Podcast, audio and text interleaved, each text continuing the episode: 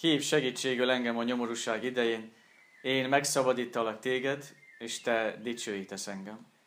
Hívjuk mi is így közösen a mi Urunkat, ami segítségünk az Úr nevében van, aki teremtette az eget és a földet. Amen.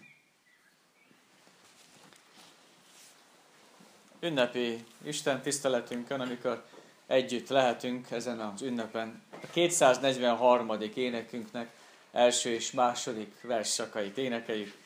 243. énekünk. Ó áldott Szentlélek, ki az ég dicsőségével leszállván a földre.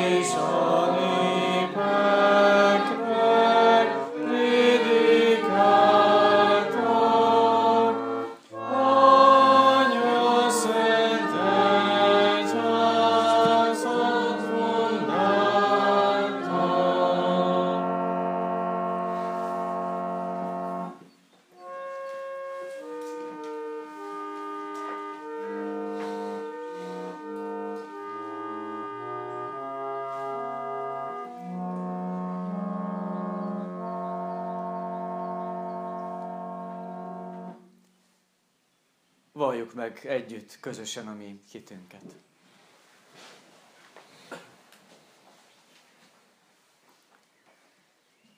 Tiszta szívet teremts bennem, ó Isten, és az erős lelked újítsd meg bennem. Ne vess el engem a te orcád elől, és a te szent lelkedet ne vedd el tőlem. Add vissza nekem a te szabadításodnak örömét, és engedelmesség lelkével támogass engem. Amen. A mi hitünk és a mi bűneink megvallása után halljuk meg Isten kegyelmes válaszát az ő igé. Úgy szerette Isten ezt a világot, hogy az ő egyszülött fiát adta. Hogyha valaki hisz ő benne, el ne vesszen, hanem örök élete legyen. Amen.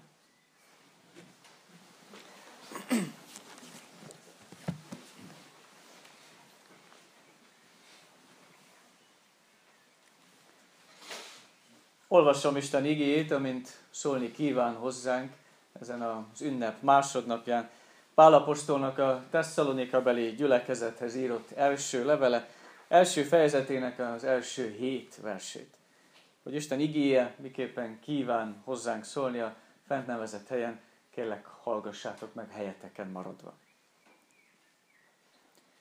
Pál, Szilvánus és Timóteus az Atya Istenben és az Úr Jézus Krisztusban hívő tesszalonikaiak gyülekezetének.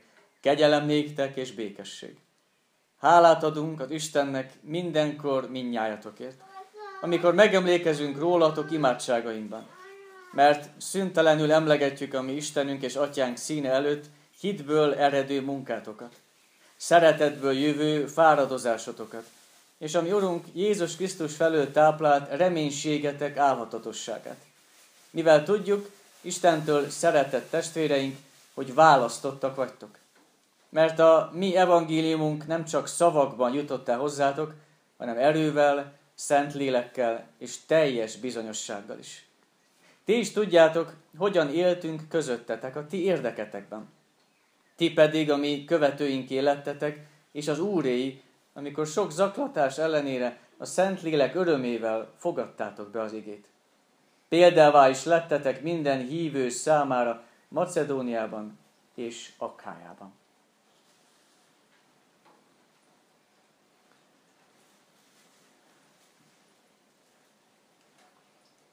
Pálapostól két levelet írt ennek a gyülekezetnek, ami Tesszalonika városában volt található, és mind a két levél, ami számunkra fennmaradt, mind a két levél ugyanúgy kezdődik, köszöntéssel és hálával. És ha megnézzük a többi levelet, amit Pálapostól még számos gyülekezetnek írt, akkor láthatjuk azt, hogy nem mindegyiket így kezdi. Nem természetes és nem egy sablon szerint így követte mindegyiket, hanem különösképpen ennek a gyülekezetnek kezdte így a leveleit. Köszöntéssel és hálával. Úgy is fogalmaz, hogy különleges, amikor neki sok nehézség közepette, sok tennivaló mellett, ő mégis ki tudja mondani Pálapostól azt, hogy hálás vagyok Istennek, értetek. Hálás vagyok azért, mert ti vagytok. Most nagyon szép, amikor valaki megfogalmazza azt számomra, hogy hálás vagyok Istennek azért, mert te vagy. Hálás vagyok azért, mert te létezel, azért, mert te tettél valamit Istennek. Különleges, ha tudjuk azt, hogy Istennek hálás értem valaki. Vagy értünk hálás Istennek valaki. Ő látja az én értékeimet, és ezek az értékek, ezek Isten felé fordítják őt. Nem csak engem dicsér, hogy jaj, milyen ügyes vagy, hanem Isten felé fordítja azt, aki látja. Nyugodtan mondhatjuk azt, hogy Pál a gyülekezetet dicséri, de valójában Istent dicsőíti. És a kettőt egyszerre tudja. A gyülekezetet dicséri, és Isten dicsőíti. Sőt, hozzáteszi még azt is, hogy ti ki vagytok választva, vagy ti választottak vagytok. Akár mondhatná úgy is, ha választott vagy elhívott szót, azt úgy is lehetne megfogalmazni, hogy ti gyülekezet vagytok. Hiszen a gyülekezet is azt jelenti, hogy elhívottaknak a közössége. Számunkra lehet ez nem jelentene különleges megszólítást, hogy ti gyülekezet vagytok, de kicsit nézzük másképp ezt a szót. Ha úgy nézzük, hogy amikor a 12 tanítványt hívta Jézust, hogy te legyél az én tanítványom, és te, és te. Kiválasztotta őket. Vagy amikor egy tanár, vagy egy szülő, akit becsülünk, és akit szeretünk, azt mondja nekünk, gyere, egy fontos feladattal szeretnélek téged megbízni. Kiválasztalak rá. Akkor érezzük azt, hogy, hogy Isten megszólít, megbíz egy feladattal, és ez felemelő és különleges számunkra. Ez a gyülekezet.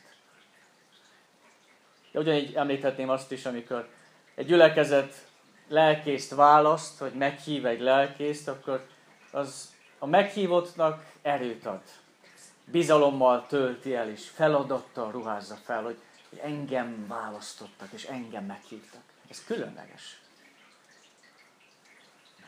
Így hívott el mindegyikünket Isten, hogy gyülekezet legyünk, de kihívottak közössége legyünk. És ez az elhívás, ez pünkös nélkül nem érthető. Ez az elhívás, hogy mit jelent gyülekezetnek lenni, mit jelent, hogy Isten elhívott bennünket, ezt pünkös nélkül nem tudjuk megérteni. A levél legelején, mikor olvassuk, hogy Pál Silás, Timóteus elmennek Tesszalonika városába azért, hogy evangéliumot hirdessenek, akkor első alkalommal járnak ott. Előtte még nem hirdette ott senki Krisztust, úgyhogy első alkalommal hallotta a gyülekezet, hogy ki is ez a Jézus. És amikor tovább mennek onnan, akkor egy maroknyi ember az, aki felfigyel az igére. Egy maroknyi embert tényleg érdekli, hogy tudjon meg többet erről az evangéliumról és Jézusról. És amikor később Timóteus az, aki visszamegy a gyülekezetbe, hogy érdeklődjön, lássa, hogyan van a gyülekezet, akkor örömhírt visz Pálapostolnak. Örömhírt visz Pálapostolnak a gyülekezetről, és erre írja Pál később a levelet, hogy tudták, hogy nincsenek könnyű helyzetben, és mégis nagy öröm volt hallani azt, hogy jó példa lett a gyülekezet más gyülekezetek számára is. Jó volt hallani azt, hogy a hitüknek a híre az terjed. Pedig csak egy kicsi maroknyi közösség maradt ott meg, akik hallották az igét, és tovább is akartak lépni, többet is akartak tudni, és mégis, amikor hírek érkeznek róluk, akkor azt hallják, hogy jó példák a gyülekezetnek.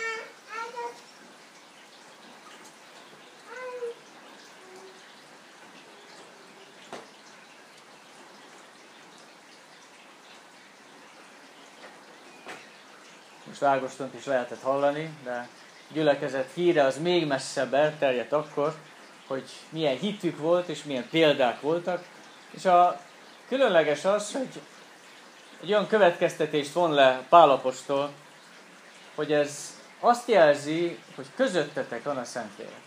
Az, hogy így terjed a híre a ti hiteteknek, azt, hogy példák vagytok mások számára, ez azt jelzi, hogy a Szentlélek közöttetek van.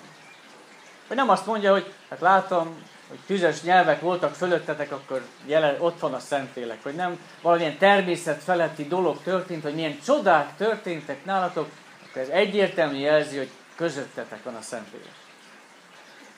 Sokkal inkább azt mondja, hogy szabad emberi szemmel nem látható módon jelen van közöttetek a Szentlélek, és sokszor, ha akkor nem is vagyunk biztosak benne, de utólag láthatjuk biztosan a jelek alapján, hogy igen, ez a Szentlélek munkája volt. Mert lélek nélkül nincsen egyház, és nincsen gyülekezet. Itt három dolgot említ az apostol a Tesszalonika gyülekezet kapcsán, amik egyértelműen jelezték és jelzik azt, hogy közöttük munkálkodott a Szentlélek. Ezt a három dolgot nézzük meg most mi is. Az első, amit említ, az, hogy az igében kiemeli ezt a hármas dolgot a gyülekezet részéről, az, hogy volt bennük hit, volt bennük szeretet, és volt bennük remény. Ugye ezt a hármat gyakran halljuk az új szövetségben, főleg a hit, remény, szeretet hármasságát, ezt gyakran olvashatjuk az igében. Itt most magyarázni is, ez mit is jelent. Azt jelenti, hogy a hit a gyülekezetben látható módon működött. A hitet lehetett látni, hogy van bennük hit. Hogy tesznek is valamit, hogy munkálkodnak érte. Nem csak elméletben tudják, hogy tényleg milyen jó, hogy Krisztus meghalt értünk, hanem hogy látszott tapasztalatban, gyakorlatban is, hogy ezek az emberek hisznek. Jelen volt közöttük a szeretet, ami azt jelentette, hogy fáradoztak érte. Tettek érte valamit. Látszott rajtuk, hogy kapták valahonnan. És amit kaptak, azt továbbadták másoknak is. Látszott rajtuk, hogy egy keresztény tulajdonság a szeretet. Nem csak elmélet, nem fáradoztak azért, hogy tegyenek valamit, hogy látszódjon meg, közöttük van szeretet. És a remény az álhatatos és kitartó volt az ő részükről. A remény az Jézus Krisztusról szólt, és látszott rajtuk, hogy megtartja őket a remény. Van, amiben kapaszkodjanak. És Timóteus ezt a hármat magával viszi a gyülekezetből, és odaadja Pálapostolnak, hogy én ezt láttam, hogy jelen vannak ezek a gyülekezetben. Akár még egy is elég lett volna, amiből mondhatta volna Pálapostól, hogy látszik, hogy ott a Szentlélek munkálkodott közöttük. Egy dinamikus keresztény gyülekezet, volt benne erő, volt benne Szentlélek. Fontos úgy látnunk ezt, hogy nekünk nem az a feladatunk most az első keresztény gyülekezeteket lemásoljuk, és ahogy ők éltek, akkor mi is pontosan úgy kell majd éljünk. Sokkal inkább vizsgáljuk meg azt, hogy vajon mennyire szövi át a mi munkánkat, például a hit. Amikor munkálkodunk, dolgozunk, mennyire látszik meg bennünk az, és rajtunk az, hogy ő hisz. Neki fontos az ő hite. Meglátszik -e ez a mi mindennapi munkánkban? Vagy semmi köze hozzá? Vizsgáljuk meg azt, hogy a, mennyire látszik azt, hogy van miből adnunk szeretetet. Mert mi is kaptuk. Mi is kaptuk Istentől. Bőven adhatjuk tovább. Vagy inkább az látszik, hogy fukarkodunk, mi is hiányban szenvedünk, és úgy érezzük, hogy nem kapunk sehonnan. Vagy vizsgáljuk meg azt, hogy mennyire látszik, hogy van remény a mi életünkben. Hogy nem reménytelen az élet, nem reménytelen a mindennapi küzdelem, hanem van reménységünk, meg van alapozva. Mennyire látszik ez a mi életünkben? Mert ezek látszanak, akkor látszik, hogy a Szentlélek munkálkodik bennünk. Ha rólunk kellene hírt vinni másnak, akkor vajon milyen hírt vinnének rólunk? Ugyanakkor másodszor úgyis látszik a gyülekezet életében a Szentléleknek a munkálkodása, hogy szorongatások között is meg tudták a hitet tartani. Szorongatások között is gyülekezet tudtak maradni. Ugye Pálapostól elment, ők magukban maradtak egy kis mag, támadások érték, ezt olvassuk később, szenvedések közepette is meg kellett álljanak a lábukon, és mégis ezután meglátszott az, hogy az evangélium nem csak szóban állt közöttük, hanem erőben is. Mert megmaradtak. És ez is a Szentléleknek a munkája. A nehézség és öröm, azok nem zárják ki egymást. A nehézség és hit, azok nem zárják ki egymást. A szenvedés az nem gyengíti a hitet, hanem pontosan erősíti. Hogy az, amit mi kerülni szeretnénk, az, amit minden áron meg szeretnénk úszni, csak szenvedni ne kelljen, az valójában sokszor a Szentlélek jelenlétének az eszköze lehet. Mennyire másképp tudunk látni, ha így is látunk. Még most is emlékszem arra az idős asszonyra, aki Dézsen még sokszor minden ünnepen kérte, hogy vigyem házhoz hozzá az úrvacsorát, mert ő nem tudott járni, nem tudott az otthonából kimozdulni, és olyan örömmel fogadott minden alkalommal, hogy engem dobott fel, hogy átragadt rám is az öröm. A szenvedés és öröm, azok nem taszítják egymást. Van, amikor úgy hisszük és úgy érezzük, hogy szenvedés és öröm azok taszítják egymást, nem tudnak egymás mellett megférni, és mégis a Szentlélek az, aki nem csak azt tudja tenni, hogy egymás mellett megférnek, hanem azt is, hogy az öröm az ragadós lehet, még a szenvedésben is. Ez is a Szentlélek jelenléte. És végül pedig azt említi Pálapostól jelként, ami minden bizonyja jelzi számára és más számára is, hogy itt a Szentlélek munkálkodik, az, hogy amikor megérkeztek a városba, akkor kis közösség megmaradt, Pál tanítja őket a társaival együtt, és ők követik Pálapostolt.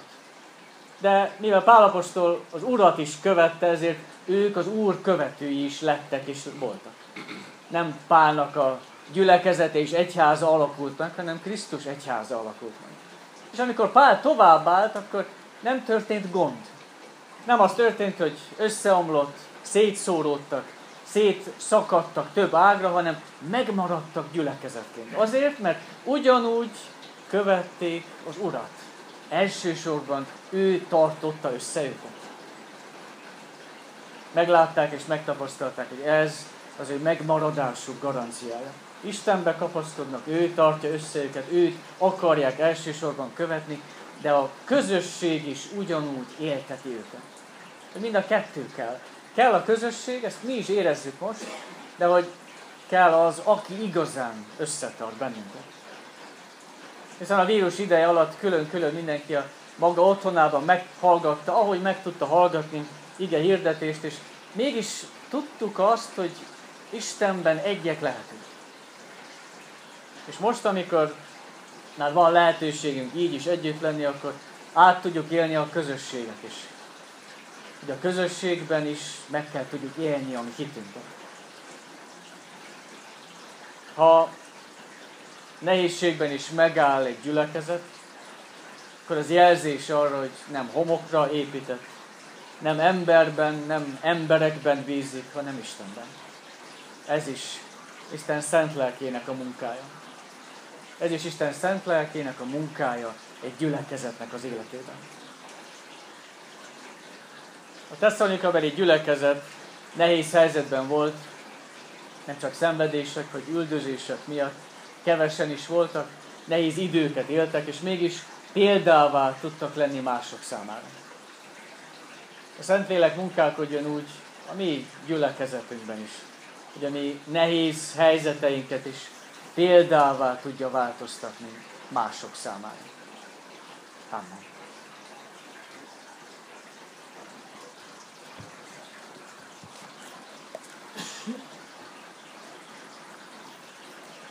Imádkozzunk.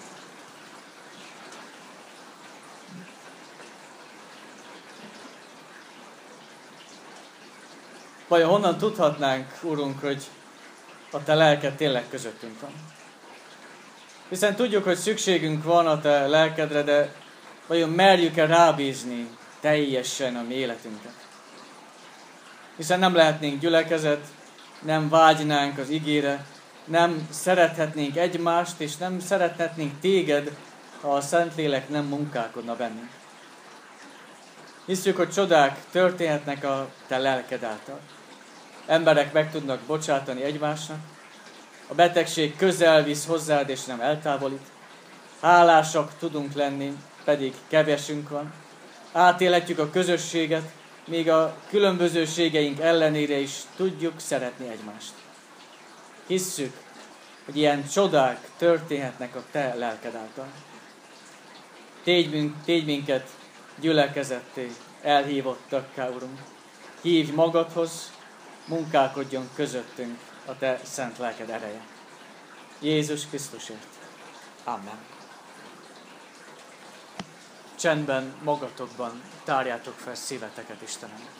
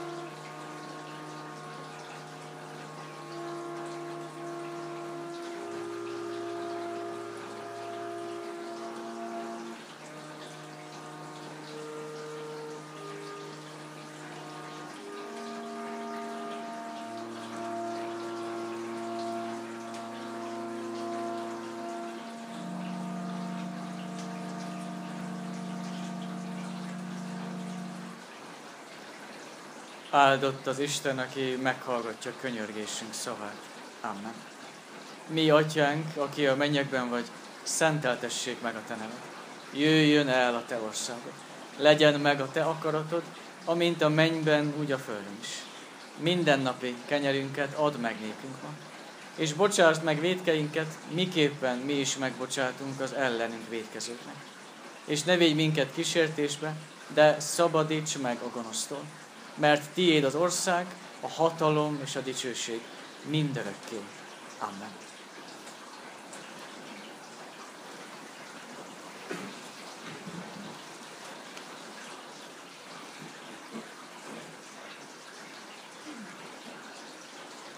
A 247. énekünknek az első versszakát énekeljük. 247. énekünk Jézus az ígéretet ím beteljesítetted.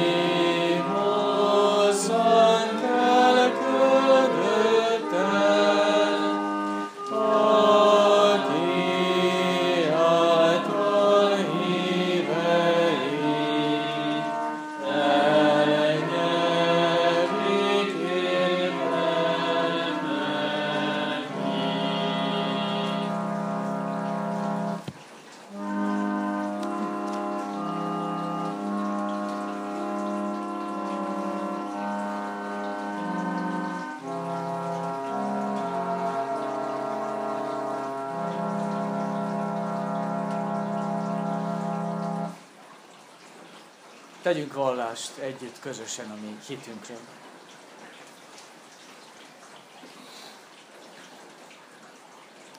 Hiszek egy Istenben, mindenható Atyában, mennek és földnek teremtőjében. És Jézus Krisztusban, az ő egyszülött fiában, ami Urunkban, aki fogantatott Szentlélektől, született Szűz Máriától, szenvedett, Poncius Pilátus alatt megfeszítették, meghalt és eltemették. Alászállt a poklokra. Harmadnapon feltámadt a halottak közül, fölment a mennybe, ott ül a mindenható Atya Isten jobbján. Onnan jön el ítélni élőket és holtakat. Hiszek szent lélekben. Hiszem az egyetemes keresztény anyaszent egyházat, a szentek közösségét, a bűnök bocsánatát, a test feltámadását és az örök életet. Amen.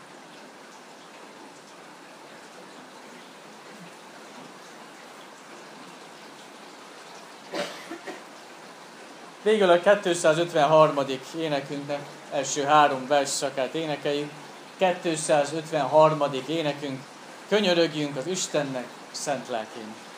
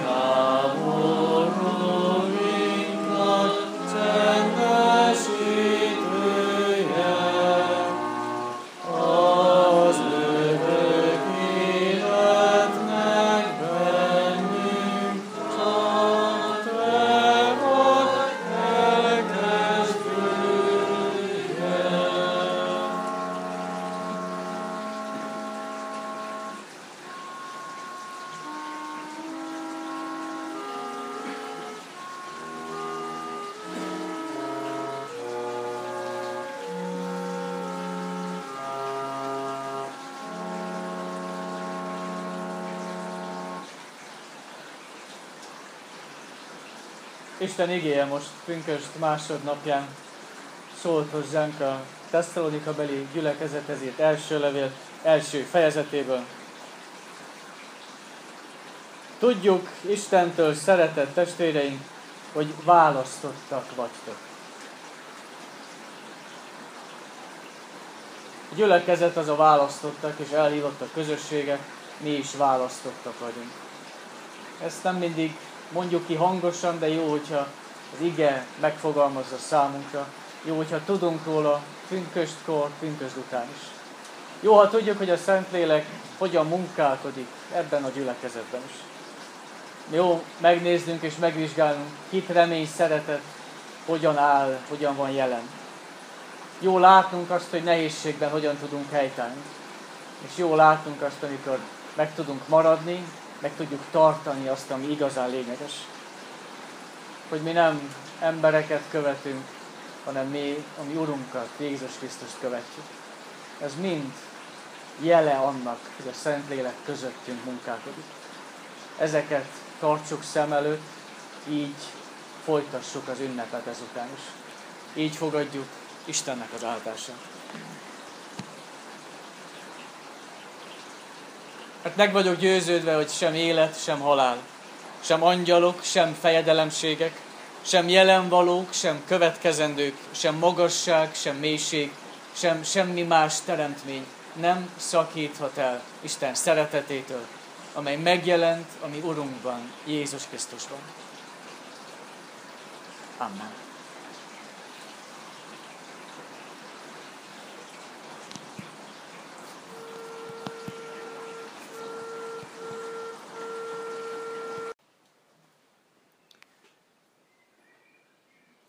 Hív segítségül engem a nyomorúság idején, én megszabadítalak téged, és te dicsőítesz engem. Éljük mi is így közösen a mi Urunkat, ami segítségünk az Úr nevében van, aki teremtette az eget és a földet. Amen. Ünnepi Isten tiszteletünknek a kezdeté a 242. énekünket énekeljük. 242. énekünknek a első három versszakát énekeljük. A pünkösnek jeles napján Szentlélek Isten küldeték.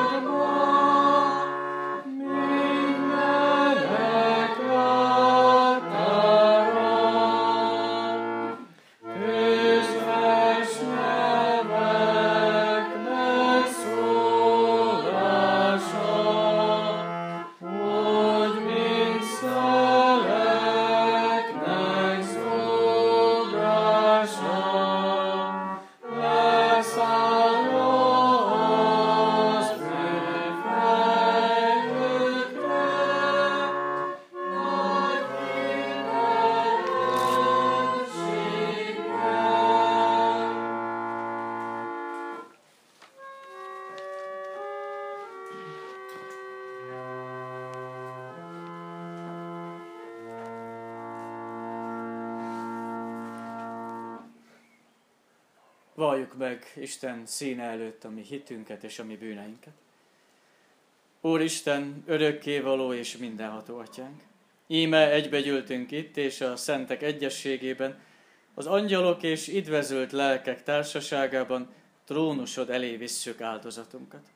Megvalljuk és megismerjük szent felséged előtt, hogy mi szegény bűnösök vagyunk.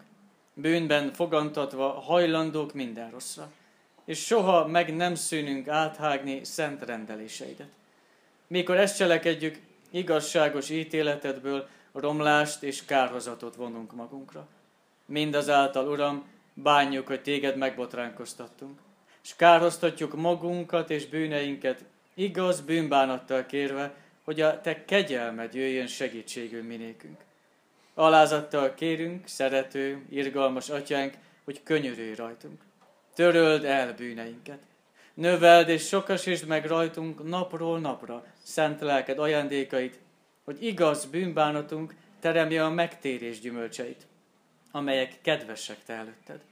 Vallást teszünk azért a te színed előtt, hogy egyszülött fiatba, ami Urunk Jézus Krisztusba vetjük egyedül hitünket és reménységünket, bizonyosak lévén afelől, hogy hit által részeseivé lehetünk a te benne kijelentett kegyelmednek, melyet adj meg nekünk itt és az örökké valóságban, az ő nevéért. Amen. Ami hitünk és ami bűneink megvallása után, halljuk meg Isten kegyelmes válaszát az ő igé által. Úgy szerette Isten ezt a világot, hogy az ő egyszülött fiát adta. Hogyha valaki hisz ő benne, el ne vesszen, hanem örök élete legyen. Amen.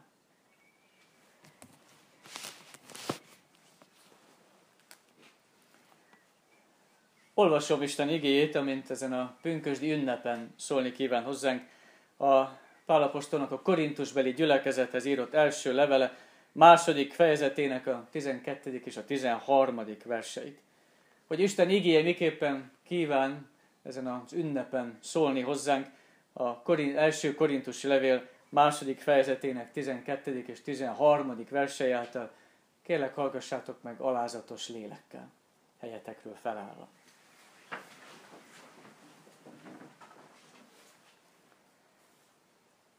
Mi pedig nem a világ lelkét kaptuk, hanem az Istenből való lelket, hogy megismerjük mindazt, amit Isten ajándékozott nekünk. Ezeket hirdetjük is, de nem emberi bölcsességből, tanult szavakkal, hanem a lélektől jött tanítással. A lelki dolgokat a lelki embereknek magyarázva. Eddig tart a felolvasott ilyen.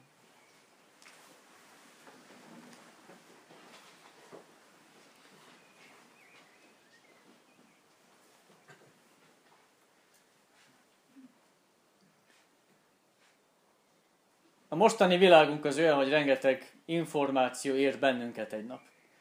Olyan sok információt kapunk napról napra, hogy muszáj válogassunk. És muszáj válogatnunk, hogy mi az, amit fontos, mi az, ami nem, mi az, amit megtartunk, és mi az, ami nem annyira lényeges.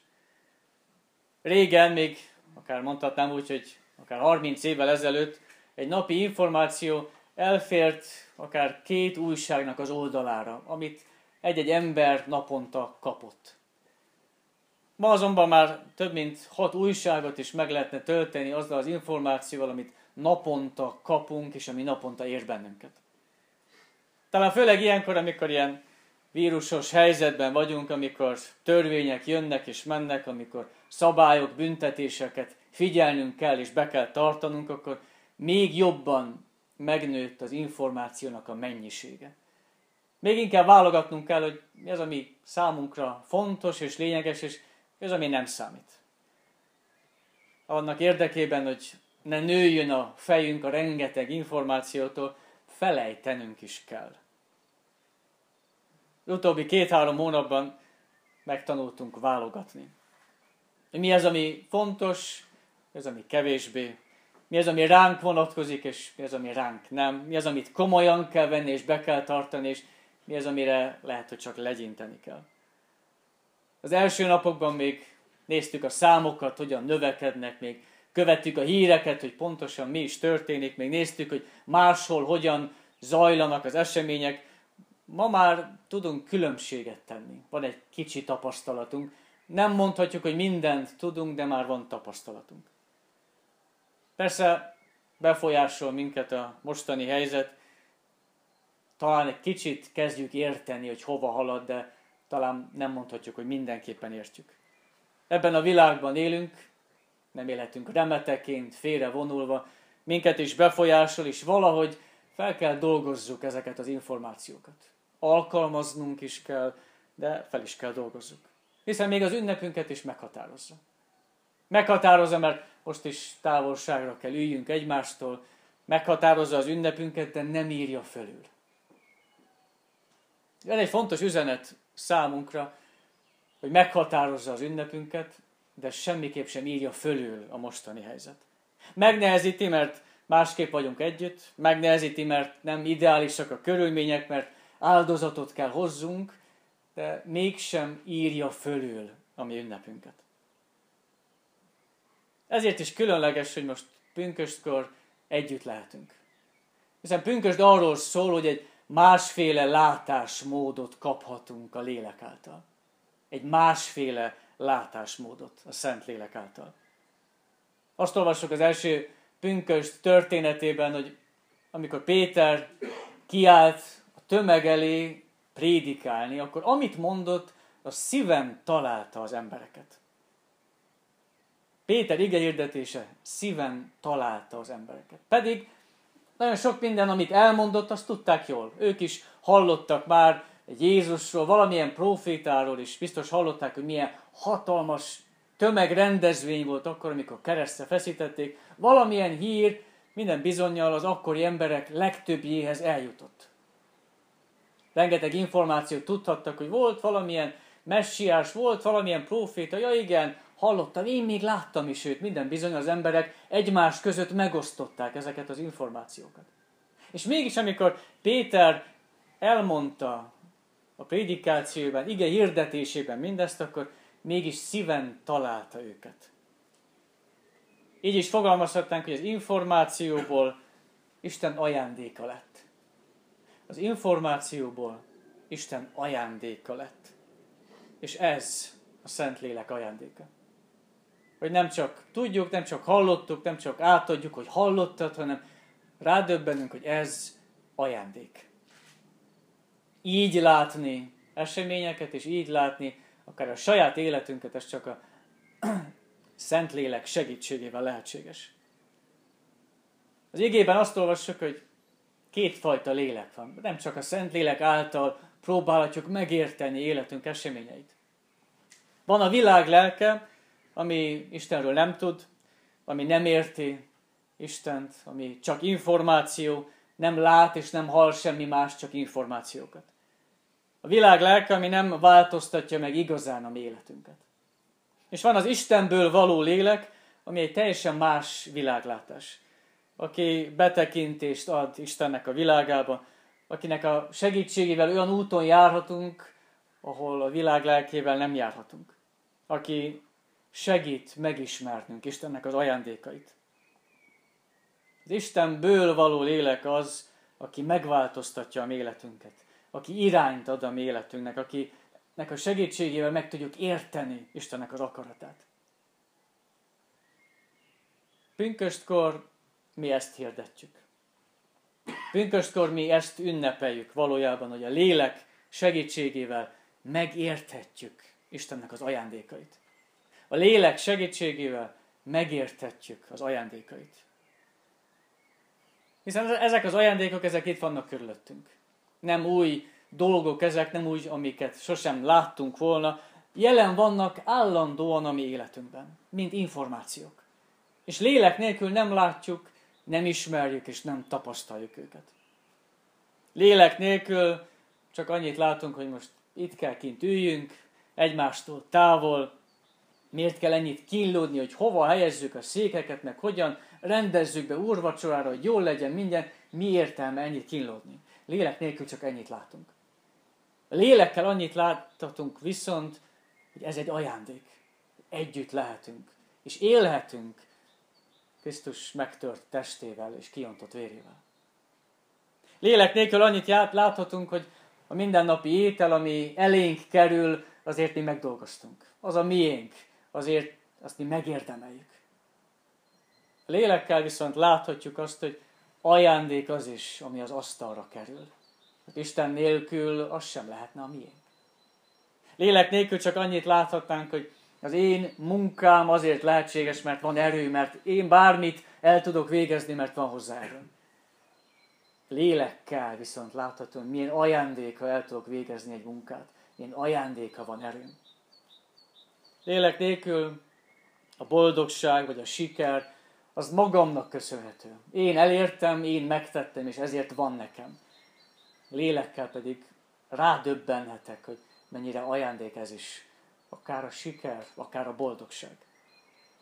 Lélek nélkül a kereszten függő Jézus csak egy bibliai történet, amit hallunk újra és újra, lélek kell azonban rádöbbenünk, hogy rólunk szól, hogy ajándék számunkra.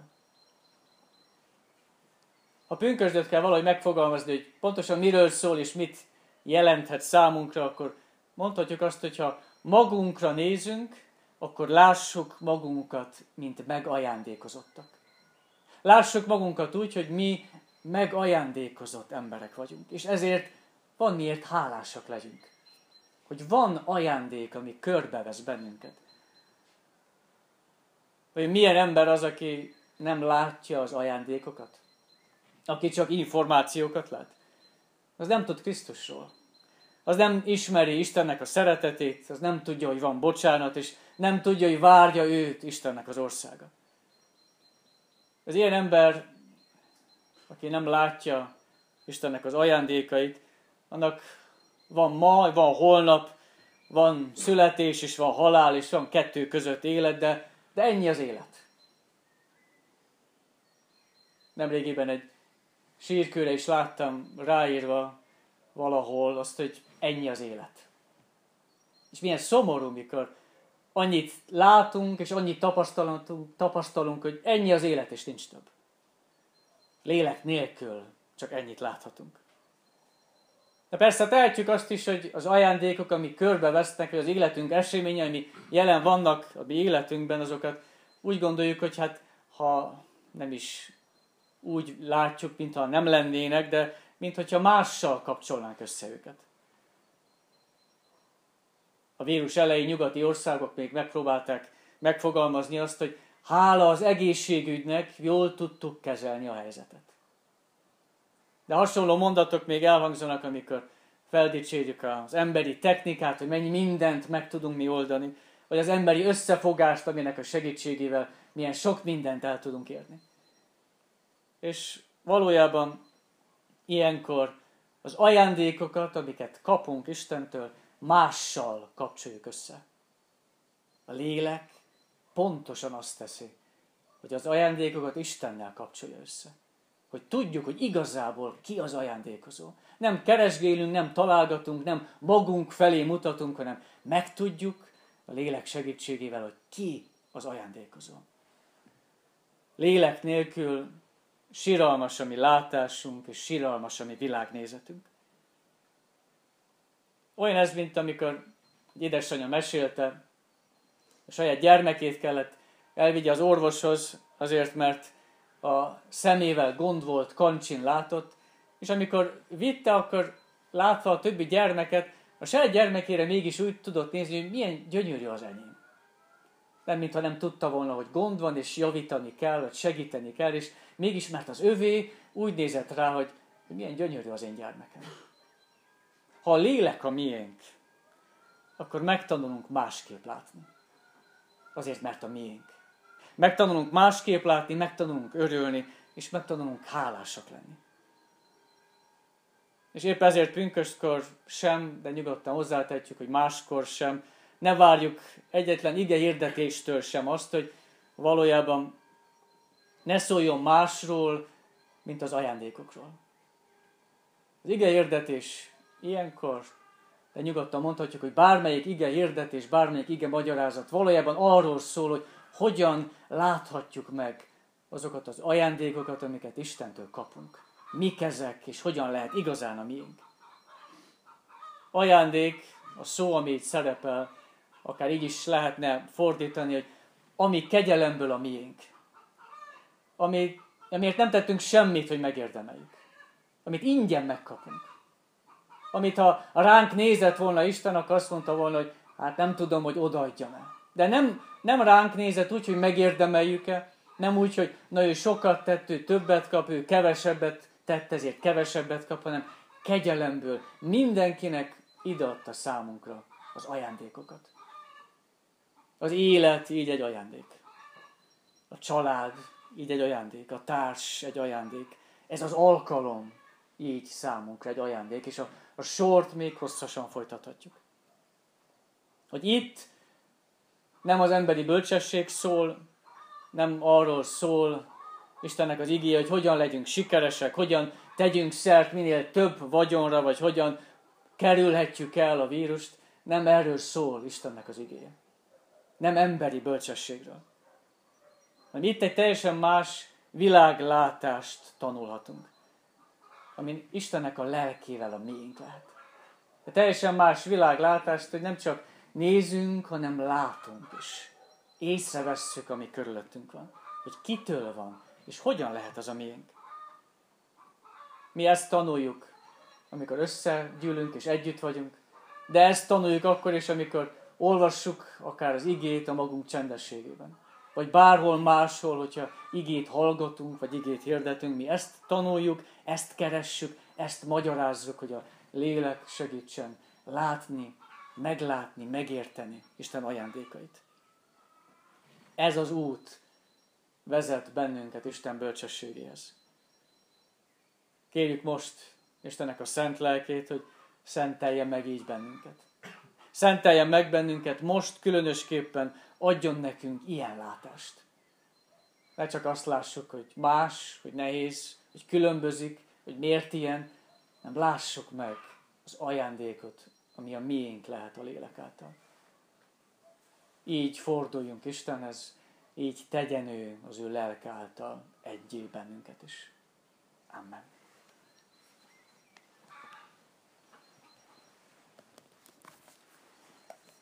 Imádkozzunk.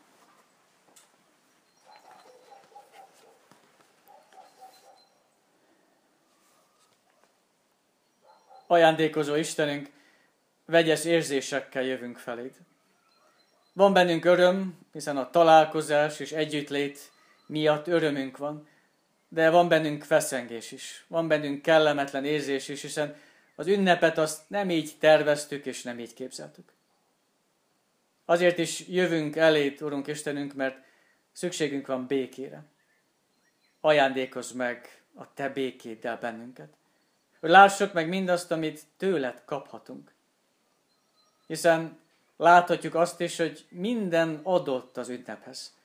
A Te nevedben gyűltünk össze, hangzik az ige, kenyér és bor van számunkra kitéve. Minden adott az ünnephez, így azt kérjük, hogy minket készíts és taníts.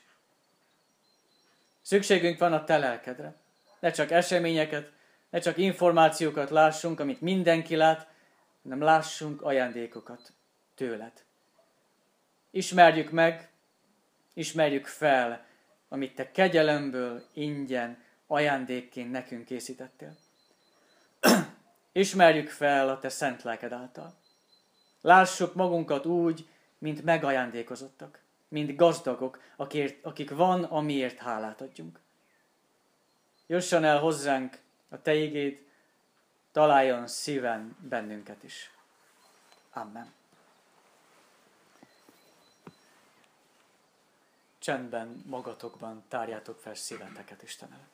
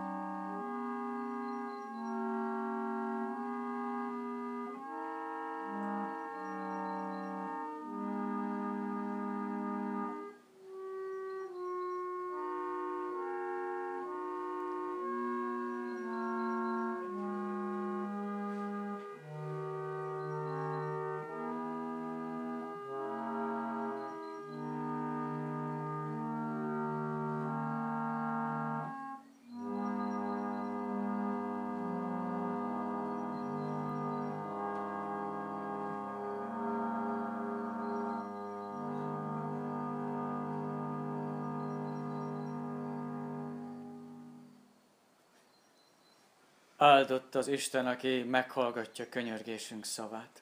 Amen. Mi, atyánk, aki a mennyekben vagy, szenteltessék meg a te neved. Jöjjön el a te országod. Legyen meg a te akaratod, amint a mennyben, úgy a földön is. Minden napi kenyerünket add meg nékünk ma, és bocsásd meg védkeinket, miképpen mi is megbocsátunk az ellenünk védkezőknek. És ne védj minket kísértésbe, de szabadíts meg a gonosztól, mert tiéd az ország, a hatalom és a dicsőség mindörökké. Amen.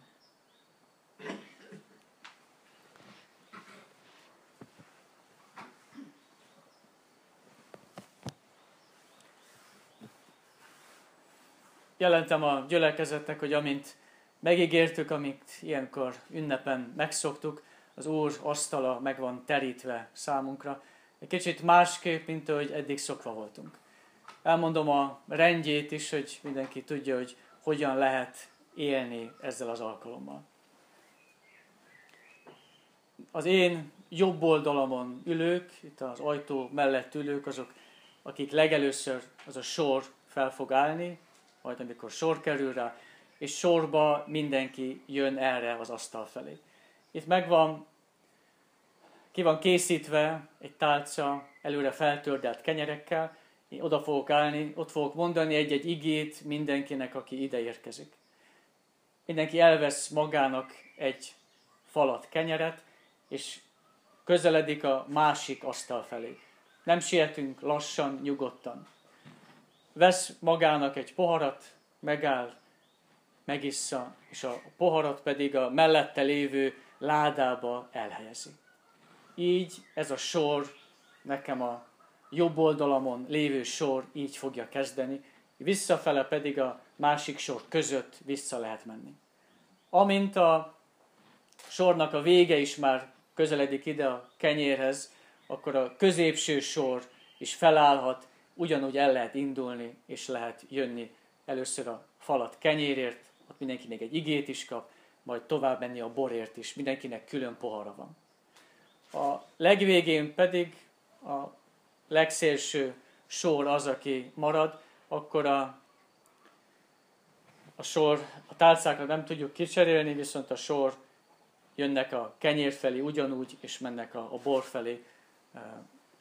Egymást próbálják meg ne, ne egymásba ütközni. Nem bonyolult, gondolom, hogy érthető, átlátható. Úgy próbáltuk, hogy mindenki számára érthető is legyen, és a körülmények számára is meg tudjunk felelni. Itt most nincs férfiak, nők külön, ahogy mindenki ül, úgy vesszük az úrvacsorát.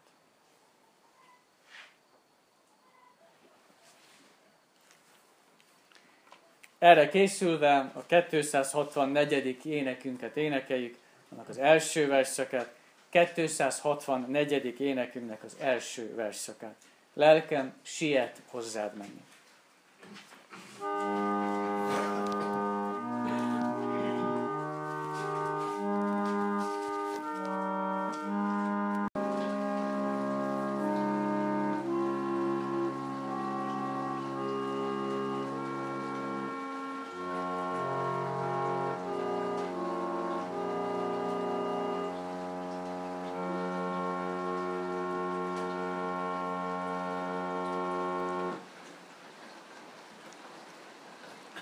Hív segítségül engem a nyomorúság idején, én megszabadítalak téged, és te dicsőítesz engem.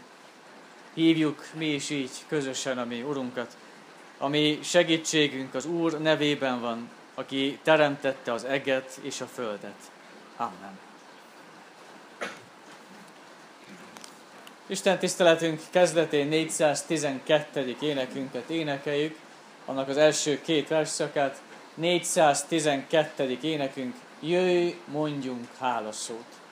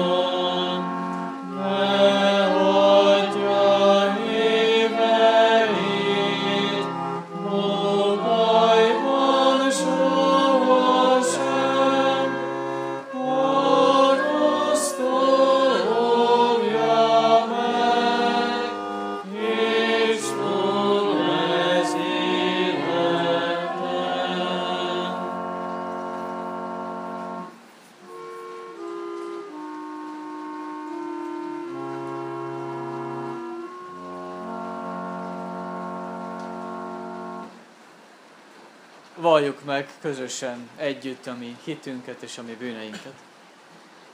Tiszta szívet teremts bennem, ó Isten, és az erős lelket újítsd meg bennem. Ne vess el engem a te orcád elől, és a te szent lelkedet ne vedd el tőlem. Add vissza nekem a te szabadításodnak örömét, és engedelmesség lelkével támogass engem. Amen. Ami hitünk és ami bűneink megvallása után, halljuk meg Isten kegyelmes válaszát az ő igé. Úgy szerette Isten ezt a világot, hogy az ő egyszülött fiát adta. Hogyha valaki hisz ő benne, el ne vesszen, hanem örök élete legyen. Amen.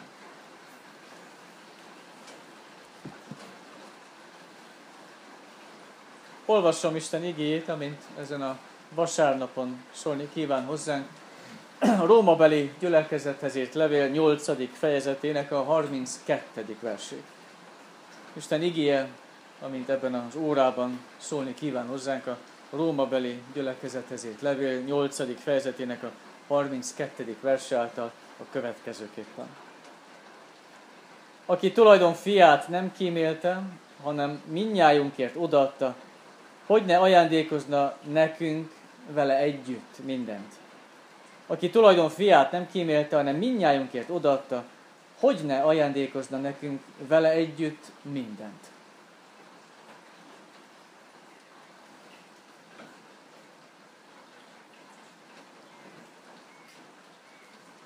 Sokszor tapasztalhatjuk annak az igazságát, hogy ha valamit nagyon sokszor mondunk el, akkor unalmassá válik.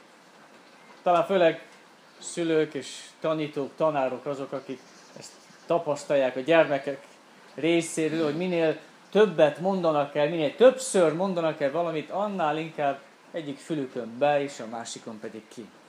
Minél többször hangzik el, annál kevésbé hallatszik. Furcsa, de mégis így van. Már hallottuk, már tudjuk, már oda se figyelünk. Pedig ismétlésre szükségünk van, többször is kell hallanunk valamit, de nem jókor kell mondani, és jó helyen kell mondani. És sokszor küzdködünk a papucs hordással, a gyermekek nem igazán akarják felvenni, és hogyha reggel még álmosan hangzik el számukra ez a felszólítás, akkor nem szívesen hallják meg. Hogyha azonban egy dicsérethez oda van kapcsolva az, hogy ügyes voltál, és kérlek szépen vett fel a papucsot, akkor már megnő az esély annak, hogy meg is hallják, és meg is cselekedjék ezt. De mi emberek is sokszor vagyunk így, hogyha egészségesen hangzik el számunkra az, hogy nem árt azért néha pihenni, akkor nem halljuk azt meg. Bírjuk mi, megyünk tovább. Hogyha azonban betegen hangzik el a felszólítás, amikor meg kell állni, akkor lehet, hogy elgondolkodunk rajta, hogy tényleg lehet nem rossz ötlet és gondolat az, hogy meg kell néha álljunk és pihenjünk. Jókor és jó helyen kell tudni elmondani. És igazság az, hogy ez, a, ez alól az ige sem kivétel. Sokszor lehet, hogy furcsa, de mi minden alkalommal ugyanazt halljuk, nem más, igen, ugyanaz az ige szól hozzánk, és, és mégis mindig visszajövünk.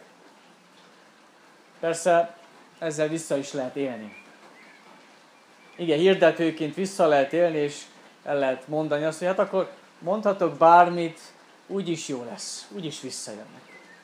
De ezzel lehet jól is élni, hogy ugyanazt kell elmondani, és mégis mindig más helyzetben. És ezekkel a más helyzetekkel kell tudni jól élni igazán. Persze nem csak a tanítást, nem csak az ismétlést lehet megunni, hanem meg lehet az igét is unni akár úgy, mint az egyszerű ember, aki húsvétkor elment Isten tiszteletre, és hallja azt, hogy Jézust a Gecsemáni kertben elfogják, majd keresztre feszítik, és egy év múlva megint elmegy a húsvéti Isten tiszteletre, és megint ugyanazt hallja, hogy Jézust elfogják, és keresztre feszítik, és meg is fogalmazza magában, hogy hát úgy kell neki, miért ment vissza, tudta jól, hogy ez fog történni. Pedig hát Ismételni kell, a történet az nem változik, ugyanazt kell újra és újra elmondani, igét azt hirdetni kell, és mégis Isten igét lehet úgy is hirdetni, és lehet úgy is hallgatni, hogy mindenki érti, és közben valójában senki nem érti. Szoktunk használni olyan szavakat, amiket tudjuk jól, hogy mit jelent, de valójában már nem gondolunk bele, hogy mit jelent. Isten szeret, szoktuk mondani, de vajon tényleg meg tudjuk élni, és tudjuk érteni igazán, hogy ez mit jelent? Add át neki a szíved, olyan szépen hangzik, de valójában nem igazán tudjuk megtölteni már tartalommal. Vagy hogy ő gondviselő atyánk. Tényleg meg tudjuk ezt élni napról napra. Pedig olyan szép gondolat és megfogalmazás. Vagy hogy ő meghalt a bűneinkért. Persze, tudjuk jól, hogy ez így történt, de tényleg tudjuk. Vagy hogy enged, hogy ő legyen úr a te életedben. Ilyen szépen hangzik, de tényleg meg tudjuk ezt élni. Igazán sokszor ezekkel a mondatokkal nem mondunk semmit. Pedig van tartalma, van jelentőség, és mégsem mondunk vele semmit. Mert olyan sokszor elhangzott már, hogy már nem is figyelünk oda ezekre. Nem az a megoldás, hogy változtatunk az üzeneten, nem az a megoldás, hogy valami újat kell mindig kitalálni vagy megtalálni. Az üzenet az nem változik, az ember is ugyanaz, hanem valójában mi kell tudjuk megtalálni azt a pillanatot, amikor rádöbbenünk, hogy nekünk kell változni. Mi vagyunk azok, akiknek változnunk kell. Talán mondhatjuk azt, hogy még a járvány előtt magától értetődő volt az, hogy hát elmegyünk templomba, eljövünk Isten tiszteletre, és ma mennyire másképp tudjuk kimondani ezt a mondatot. Mennyire másképp tudjuk kimondani azt, hogy jövünk igét hallgatni. Hogy végre lehet élőben is hallgatni. Mindenképp akár át lehet ezt adni másoknak is, hogy ma már lehet élőben is hallgatni az igét, és ami eddig megszokott volt, az lehet most egy öröm számunkra. Habár sok minden megnehezíti, még most is ezt. Megvan a távolság, megvannak a különböző, akár érthető, akár nem érthető szabályok, és mégis milyen más az, hogyha meg tudjuk fogalmazni azt, hogy van bennünk egy öröm, hogyha igét jövünk hallgatni. Ami eddig olyan megszokott volt, azt ma mégis másképp tudjuk megélni és megfogalmazni. Ez a mostani vers, felolvasott 32. vers is pontosan ilyen. Végig haladtunk húsvét és pünköst között a római levélnek a nyolcadik fejezetén. Ezeket vissza is lehet nézni, vissza is lehet hallgatni. És a mostani vers is egy olyan vers, amit nagyon jól tudunk, nagyon sokszor hallottunk, kívülről tudjuk, ismerjük, és mégis nem véletlen az, hogy ezen az úton, húsvét és pünköst között most elhangzik számunkra. Az első része legismertebb számunkra, amikor azt fogalmazza meg az ige, hogy Isten nem kímélte a fiát, hanem odaadta mindjárnyukért. Tudjuk, hogy mi karácsonykor ezt ünnepeljük. Tudjuk jól, hogy ez megtörtént, tudjuk jól, hogy valamikor régen ez egy konkrét esemény volt, tudjuk, hogy értünk, történt, de hát igazán nincs miért sokáig ragozzuk ezt, lépjünk tovább, majd karácsonykor komolyan és igazán őszintén megünnepeljük, de hát menjünk és lépjünk tovább. És mégis ha hozzátesszük ez a mondathoz azt, hogy ha, ha én ezt igazán elhiszem, akkor így megkaphatok mindent. Ha igazán elhiszem ezt a mondatot, és tényleg megpróbálom megélni nem csak évente egyszer, hanem tényleg naponta, akkor amire szükségem van, akkor mindent ezzel együtt megkapok. És lehet, hogy már másképp hallgatom az igét. Még ha ismerős is, még ha tudom is kívülről, hogy hogyan szól és mi történt, ha már hozzám van kapcsolva, ha már tudom, hogy így mindent, amire szükségem van, ezzel együtt megkaphatok, akkor másképp hallgatom és másképp élem meg. Ha ezt elhiszem, akkor ezzel együtt minden az enyém lehet. Hogyan? Így fogalmaz a felolvasott ige, hogy Isten nem kímélte az ő fiát, hanem odaadta. Értenünk kell azt, hogy a, a saját fiát Isten nem kímélte, a saját fiát odaadta Isten. És nem csak úgy, hogy menjél, semmi közöm hozzá, majd végezd el, majd innen fentről nézem, hogy te hogy végzed el a munkát, hanem ugye a Szent Háromság személye az egy is egyúttal, ő maga is, az Atya is benne volt, amikor a fiút leküldte hozzánk a földre. Isten átadta a fiát egy nyomorúsággal teli, egy önző és embertelen világnak. Átadta a fiát, és kiszolgáltatta az ellenség erőinek, a bűnnek, a halálnak.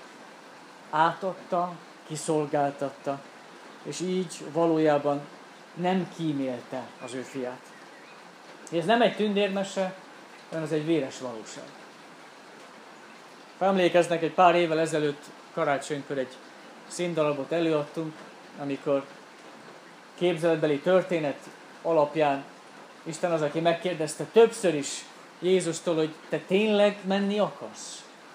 És megmutatta, hogy mi várja őt ezen a világon, hogy nem fogják elismerni őt.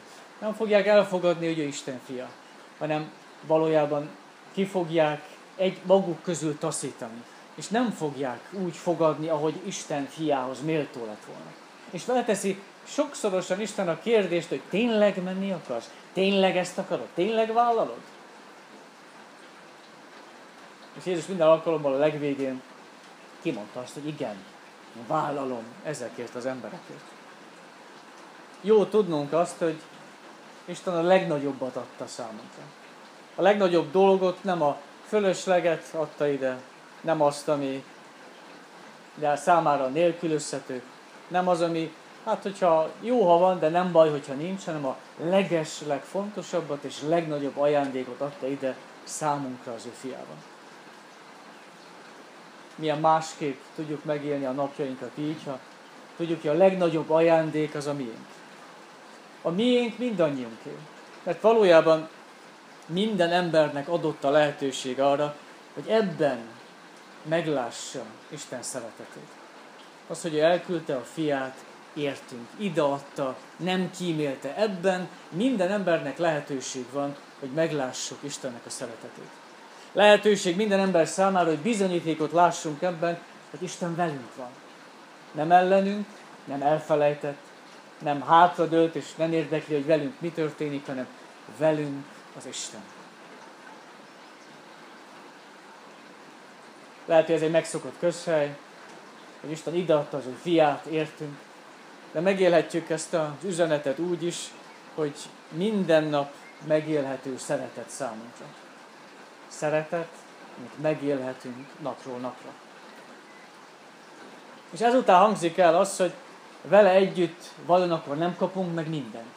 Ha a legnagyobbat ideadta Isten, van-e valami, amit megtagadna tőlünk? Ideadta számunkra azt, ami a legesleg nagyobb ajándék, akkor mondhatná bármire azt, hogy hát ezt már nem adom, ami ezeknél kisebb. Ha a legnagyobb a miénk, akkor olyan sajnálna Isten tőlünk bármi mást.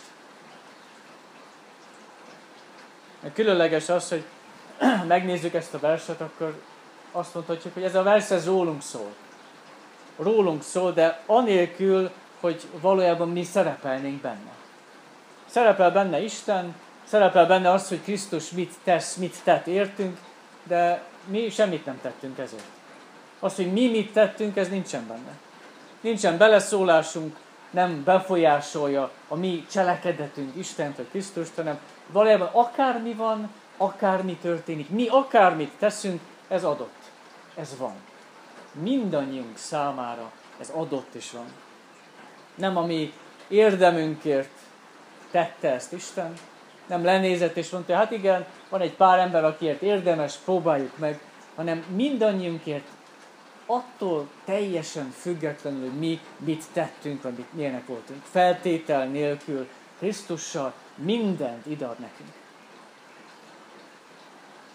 A számunkra konkrétan annyit jelent, hogy Jézussal minden, ami van, a számunkra ajándék. Jézussal minden, amink van, ami ér bennünket, minden élethelyzet ajándékká változik. És pont csütörtökön hangzott el az előző versekből ez a mondat, hogy akik Isten szeretik, azoknak minden javukra van. Pontosan erről van itt is szó, olyan, mint hogyha bármi, amihez Isten hozzá, vagy Jézus hozzáér, az aranyá változik. Hozzáér valamihez, és rögtön értékes lesz. Hozzáér egy élethelyzethez, és teljesen megváltozik számunkra az értéke, az, hogy hogyan vagyunk mi benne. Csak vele, csak vele együtt lehet békénk, csak vele együtt tudunk értéket látni ebben az életben. Ha hozzáér ő az én életemhez, akkor értékes lesz. Ha hozzáér az én munkámhoz, akkor látom az értelmét, hogy elvégezzem. Ha hozzáér az én családomhoz, ha hozzáér a mi Isten tiszteletünkhöz, ha hozzáér a mi szokásainkhoz, a mi emberi kapcsolatainkhoz, csak vele együtt lesz mindez ajándék. Nélküle nem. De vele mindez ajándékká változik. Bármilyen élethelyzet, amiben vagyunk, ez a mostani is, akár konkrétan ez a mostani is, amikor nehéz volt akár elindulni, nehéz volt maszkot a zsebünkbe tenni, nehéz a távolságot megtartani egymástól, nehéz ilyen időben még kijönni és azt mondani, hogy számomra ez fontos, és eljövök, mert el tudok, és mégis milyen más az, amikor meg tudom fogalmazni ezt, hogy vele, vele még ez is, minden körülmény ellenére is ez ajándék. Vele ajándék lehet. Pünkösdel készülve talán kimondhatjuk azt, hogy a legnagyobb ajándék, ami a miénk lehet, az a Szentlélek. A Szentlélek azért, mert ő az, aki a szívünkbe helyezi, és ő az, aki megérteti velünk, hogy ez Isten legnagyobb ajándék, hogy ide adta az ő fiát. Nélküle nem tudjuk ezt megérteni. Hiába próbálnánk bárkinek is érvekkel megmagyarázni, nem érthető. De a Szentlélek segíthet bennünket abban, hogy tényleg megértsük a legnagyobb ajándékot adta számunkra ezzel Isten, a miénk. A legnagyobb ajándék ez a Szentlélek azért, mert ő az, aki összekapcsol minket. Most is. Közösségi formál Istennel és egymással, és így tudjuk igazán a miénk, magunkévá tenni Istennek a szeretetét. Csak vele együtt lehetünk mi egyek, nélküle nem. Ebben a mostani furcsa, sokszor megpróbálom időszakban, Istennek a szent lelke legyen az, ami megmutatja a mi életünkben a legnagyobb ajándékot. Mutassa meg, és mi éljük meg. Amen.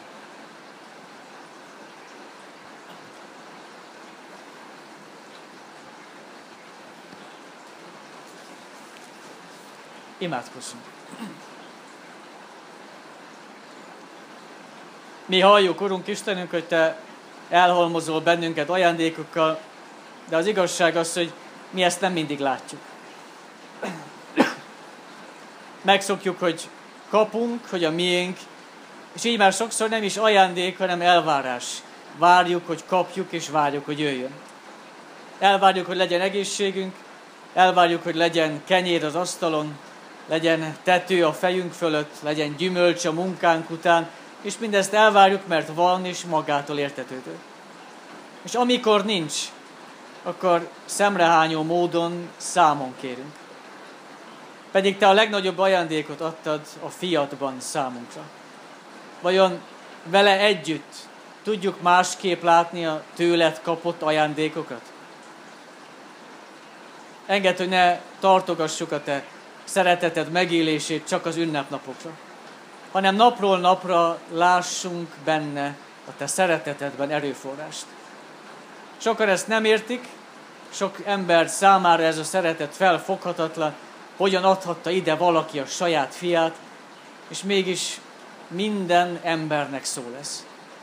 Rólunk szól, pedig mi semmit sem tettünk ezért. Nem minket néztél, Urunk Istenünk, hanem a Te fiadat, és így akartál szeretni bennünket. Készíts minket így az ünnepre, másképp, de mégis együtt lehessünk, és lássuk és ünnepeljünk téged, aki nem változol, aki kifejezted a legnagyobb ajándékkal számunkra a te szeretetedet. Így lehessünk együtt, egymással és veled is. Jézusért, a Krisztusért. Amen. Csendben magatokban tárjátok fel szíveteket Isten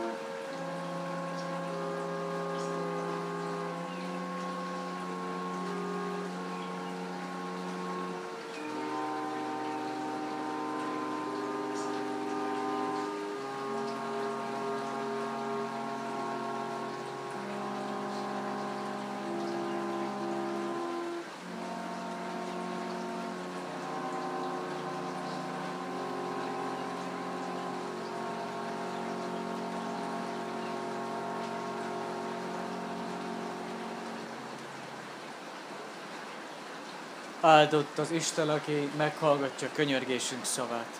Amen. Mi, atyánk, aki a mennyekben vagy, szenteltessék meg a te neved. Jöjjön el a te országod, legyen meg a te akaratod, amint a mennyben, úgy a földön is. Mindennapi kenyerünket add meg nékünk ma, és bocsásd meg védkeinket, miképpen mi is megbocsátunk az ellenünk védkezőknek. És ne védj minket kísértésbe, de szabadíts meg a gonosztól, mert tiéd az ország, a hatalom és a dicsőség mindörökké. Amen.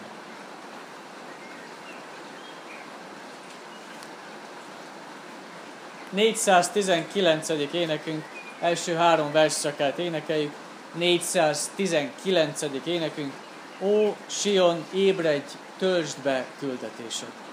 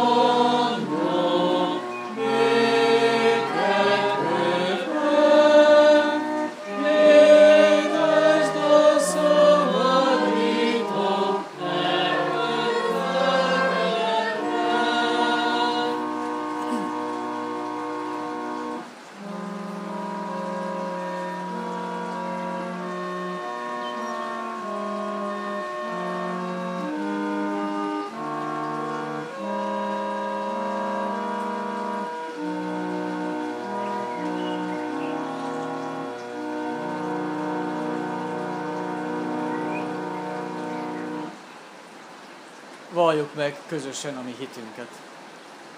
Hiszek egy Istenben, mindenható Atyában, mennek és földnek teremtőjében.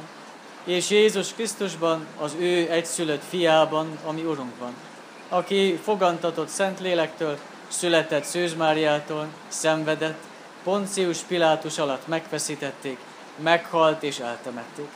Alászállt a poklokra. Harmadnapon feltámadt a halottak közül, fölment a mennybe, ott ül a mindenható Atya Isten jobbján. Onnan jön el ítélni élőket és voltakat. Hiszek Szentlélekben. Hiszem az egyetemes keresztény anyaszentegyházat, a szentek közösségét, a bűnök bocsánatát, a test feltámadását és az örök életet. Amen.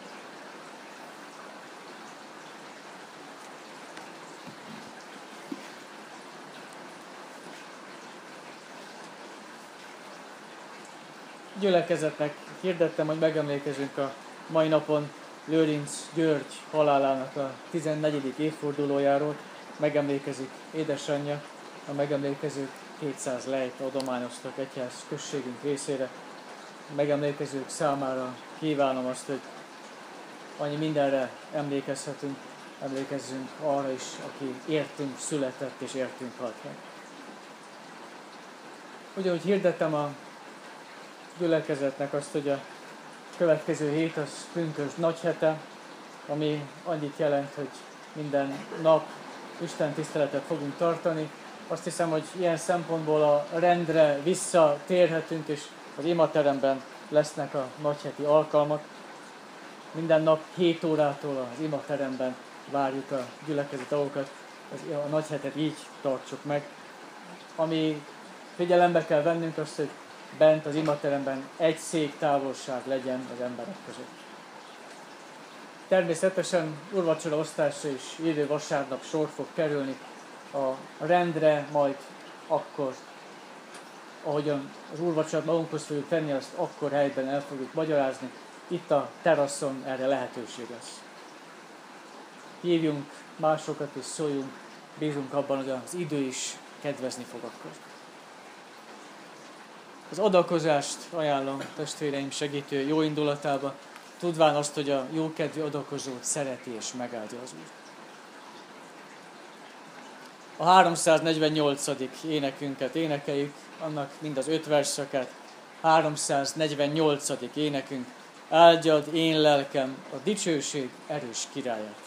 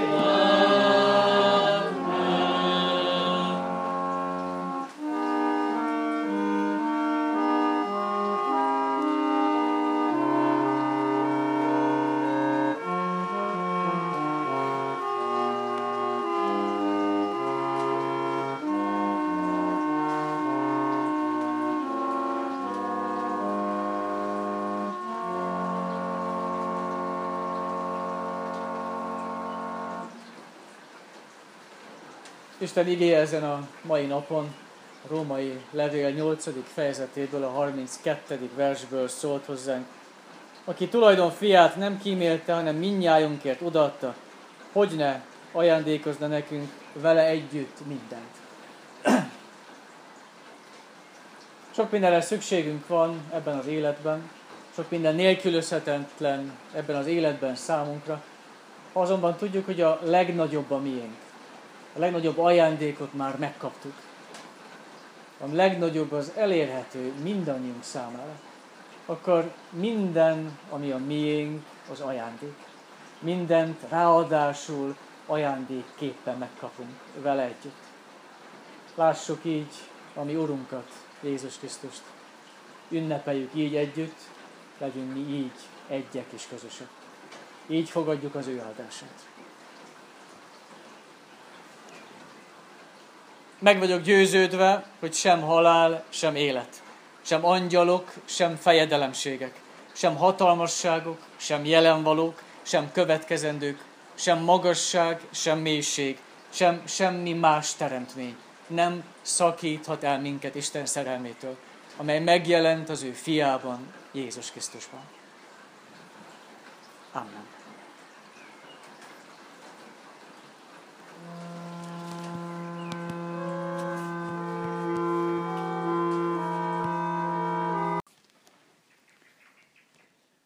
Szeretettel köszöntök mindenkit ezen a mai Isten tiszteleten. Kicsit más, kicsit furcsa, szokatlan, de próbálj meg arra gondolni, hogy együtt vagyunk végre, és Isten igéjét hallgathatjuk. Így fogadjuk Istennek a köszöntését. Hív segítségül engem a nyomorúság idején, én megszabadítalak téged, és te dicsőítesz engem. Így hívjuk mi is közösen a mi Urunkat, ami segítségünk az Úr nevében van, aki teremtette az eget és a földet. Amen. 276. énekünket énekeljük, a 276. énekünk, Halleluja, dicsérjétek Isten félő keresztjének.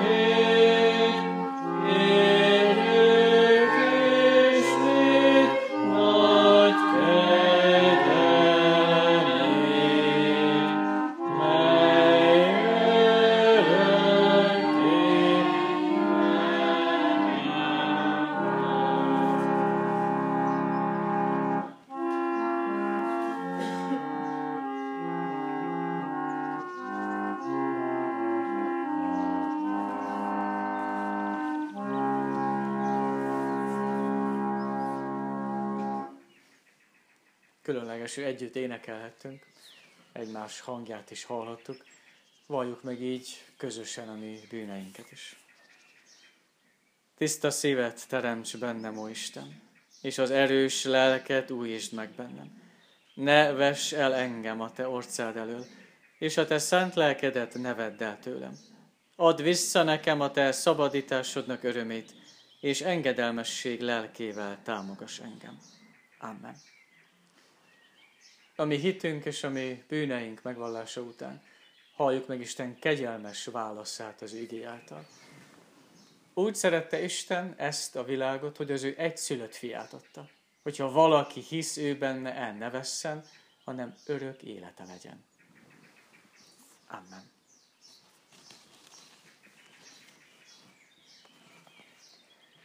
Olvasom Isten igét, amint ezen a mai ünnepen, mennybe menetel ünnepén, a Rómabeli gyülekezethez írt levél 8. fejezetéből, a 28-tól a 31-ig terjedő versekben szólni kíván hozzánk. A Rómabeli gyülekezethez írt levél 8. fejezete 28-tól 31-ig terjedő verseit olvasom. Kérlek, hogy helyeteken maradva hallgassátok. Azt pedig tudjuk, hogy akik Istent szeretik, azoknak minden javukra szolgál. Azoknak, akiket elhatározása szerint elhívott. Mert akiket eleve kiválasztott, azokról eleve el is rendelte, hogy hasonlókká legyenek fia képéhez, hogy ő legyen az első szülött sok testvér között. Akikről pedig ezt eleve elrendelte, azokat el is hívta, és akiket elhívott, azokat meg is igazította. Akiket pedig megigazított, azokat meg is dicsőítette. Mit mondjunk tehát erre? Ha Isten velünk, ki lehet ellenünk?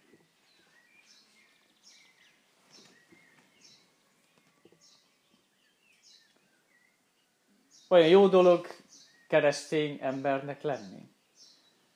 De kicsit másképp is feltettem a kérdést, hogy olyan vonzó kereszténynek lenni. Talán nem annyira ide találó szó, hogy érdemes és hasznos keresztény embernek lenni. A kérdést úgy is fel lehet tenni, hogy miben látszik meg az, hogy mi mások vagyunk.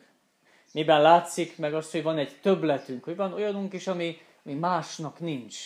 Meglátszik ez valahol. Esetleg hosszabb ideig élünk, és akkor innen lehet tudni, igen, azért, mert ő keresztény. Vagy talán jobb körülmények között tudunk élni, és elmondhatják, hogy persze azért más, mert hát ő, ő keresztény. Vagy kevesebb szenvedés ér bennünket, és akkor elmondhatják, hogy hát azért van ez, mert ő Istent követi. De egyiket sem lehet rólunk elmondani. Vajon miben látszik meg a mi másságunk? Miben látszik meg a mi többletünk? Itt a Rómabeliekhez írt levélnek a nyolcadik fejezetét vesszük sorra húsvéttól egészen pünkösdig, akkor azt láthatjuk, hogy azt fogalmazza meg, hogy azt jelenti kereszténynek lenni, akik Jézus Krisztusban vannak. Így kezdődik már az első vers. Hogy a mostani versben azt olvassuk, hogy akik Isten szeretik. És ezek alapján mondhatjuk, hogy hát ezek mi vagyunk. Hát mi szeretjük Istent. Mi benne vagyunk az ő fiában, Jézus Krisztusban. Hát rólunk szól ez, mi akkor tényleg keresztény emberek vagyunk. De tényleg szeretnénk ilyenek lenni, akik szeretik Istent. Akik benne vannak az ő fiában. Persze, hogyha így tudtuk követni a nyolcadik fejezetet versről verse, vagy részről részre, akkor láthatjuk azt, hogy a nyolcadik fejezet eleve azoknak szól, vagy azokról szól, akik, akik ismerik Istent. Lehet, hogyha valaki most kéne megismerje, hogy ki ez az Isten, meg pontosan mit is tett értünk, akkor lehet, hogy nem épp legelőször a Róma beliekhez levélnek a nyolcadik fejezetét adnám a kezébe. Sokszor azt érezzük, hogy azoknak szól, akik tudják kiáltani azt, hogy atyám. Tudják, hogy ezt lehet, tudják, hogy kell, és tudják, hogy ki az, aki ezt kiáltanak. És mégis, ahogy minden ígéről el lehet mondani, erről is el lehet mondani, hogy a mostani fejezet is szeretné vonzóvá tenni Krisztus követését. Hogyha valaki látja és olvassa azt, hogy mit jelent kereszténynek lenni, mit jelent Isten szeretni, akkor azt mondja, hogy ezt én is akarom. Tényleg milyen jó lenne, ha én is tudnám ezt. Legyünk ilyenek. Ez is a célja ennek az igének. A mostani mennybe menetel ünnepe az olyan szempontból ünnep nekünk, hogy végre együtt lehetünk. Persze, hogy lehet, nem nehezen tudjuk ezt kimondani, mert van hát kb. másfél méter távolság mindenki között. Fel kell tenni a maszkot, ami olyan furcsa és szokatlan, és olyan kevesebben is vagyunk, mint ahogy szoktunk lenni, lehet, hogy nehéz ezeken úgy átlépnünk, és azt mondani, hogy de azért mégis ünnep van, és ünnepelünk. de azért mégis együtt vagyunk, de azért mégis Isten igét hallhatjuk élőben. Mégis, vagy ki tudjuk ezeket mondani az ünnepen. Főleg, hogy azt ünnepeljük, hogy Jézus elment, és már nincsen közöttünk. Akkor vajon távol van tőlünk? Mi végre együtt lehetünk, és akkor Jézus meg távol van tőlünk. Hogyan tudjuk őt szeretni, amikor ő elment? Amikor már nincsen közöttünk, azok között, akik, akik látták és együtt voltak vele. Valójában Jézus mennybe menetele számunkra azt jelenti, hogy azért ment el, hogy velünk lehessen. Lehet furcsa hangzik első hallásra, de tényleg azért ment el, azért nem maradt ott a tanítványokkal, hogy velünk is lehessen. Azért lehetünk mi itt biztonságban, mert ő ott van az Atya jobbján. Ha itt maradt volna, akkor maradt volna egy kicsi csoport, akikkel együtt lehetett volna, de így mi is tudhatjuk, hogy velünk is ott van. Eszünkbe juthat az, amit Jézus Tamásnak mondott, amikor megjelent neki is a feltámadása után. Tamás előtte kételkedett, hogy hát, ha nem látom, akkor nem hiszem el, hogy ő tényleg feltámadt, és neki fogalmazta meg Jézus, hogy boldogok, akik nem látnak és hisznek. És rólunk beszélt. Mi vagyunk azok, akik őt már Jézust úgy nem láthatjuk, hogy a tanítványok láthatták, és, és mégis boldogok lehetünk. Ma nem arról szól, hogy mi Krisztustól távol vagyunk, mai ünnep nem arról szól, hogy ő sincs velünk, egymással is alig tudunk lenni, és még ő sincs velünk, hanem valójában a mai ünnep arról szól, hogy Jézus mindent megtett azért, hogy velünk lehessen. Mindent megtett azért, hogy velünk lehessen.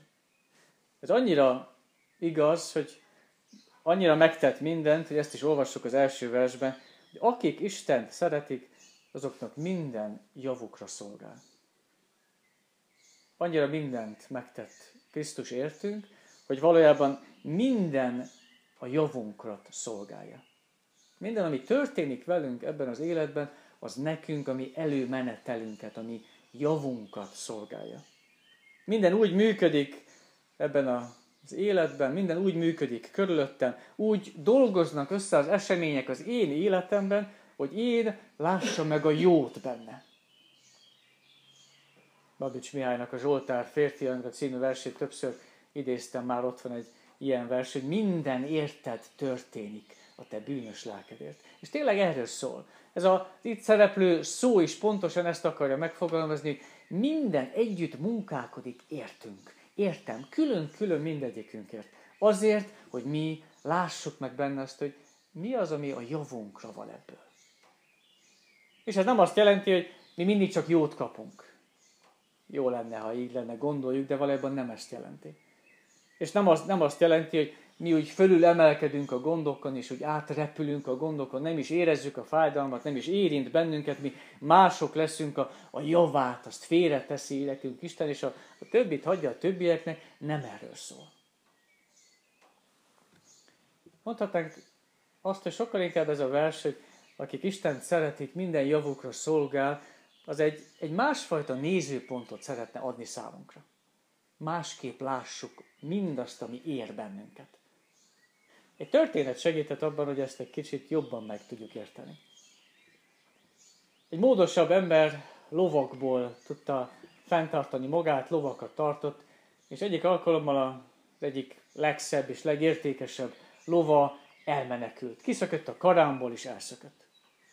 A barátai elmentek hozzá, és látták, hogy tényleg mi történt vele, akkor elmondták, hogy mennyire sajnálják, ami történt. Ő azonban annyit válaszolt, hogy nem tudom, hogy ez most jó vagy rossz.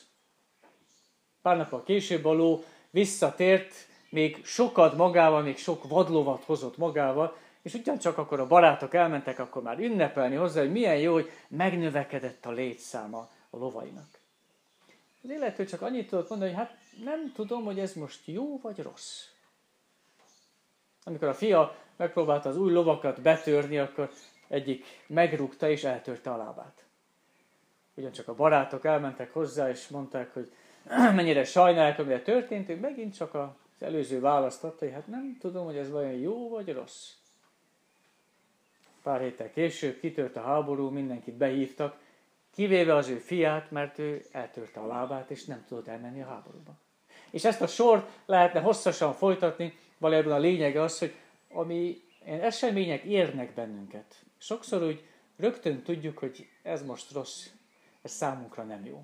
De valójában az ige nem olyan nézőpontot és nem bizonytalanságot szeretne adni nekünk, hogy vajon ez most jó vagy nem jó, hanem sokkal inkább szeretne egy olyan nézőpontot adni nekünk, hogy mi tudjuk, hogy ami velünk és ami értünk történik, az a javunkat szolgálja.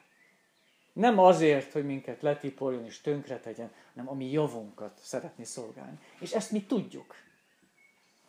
Így is kezdődik ez a vers, hogy mi tudjuk azt. Van minden keresztény emberben egy tudás. Ez egy speciális tudás. Nem olyan tudás, amivel együtt születünk.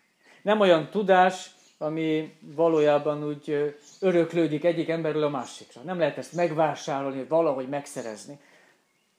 Ez azoknak szól, akiket Isten elhívott.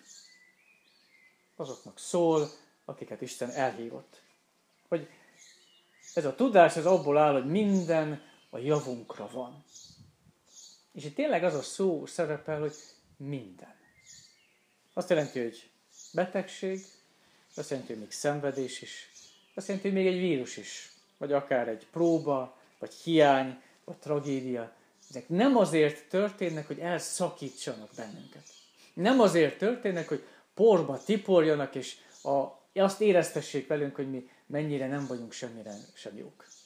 Nem azért vannak, hogy a javunkat szolgálja. És így érthető a fejezet végén olvasható pár vers, amit áldásként is el szoktam mondani, hogy semmi nem szakíthat el minket Isten szerelmétől.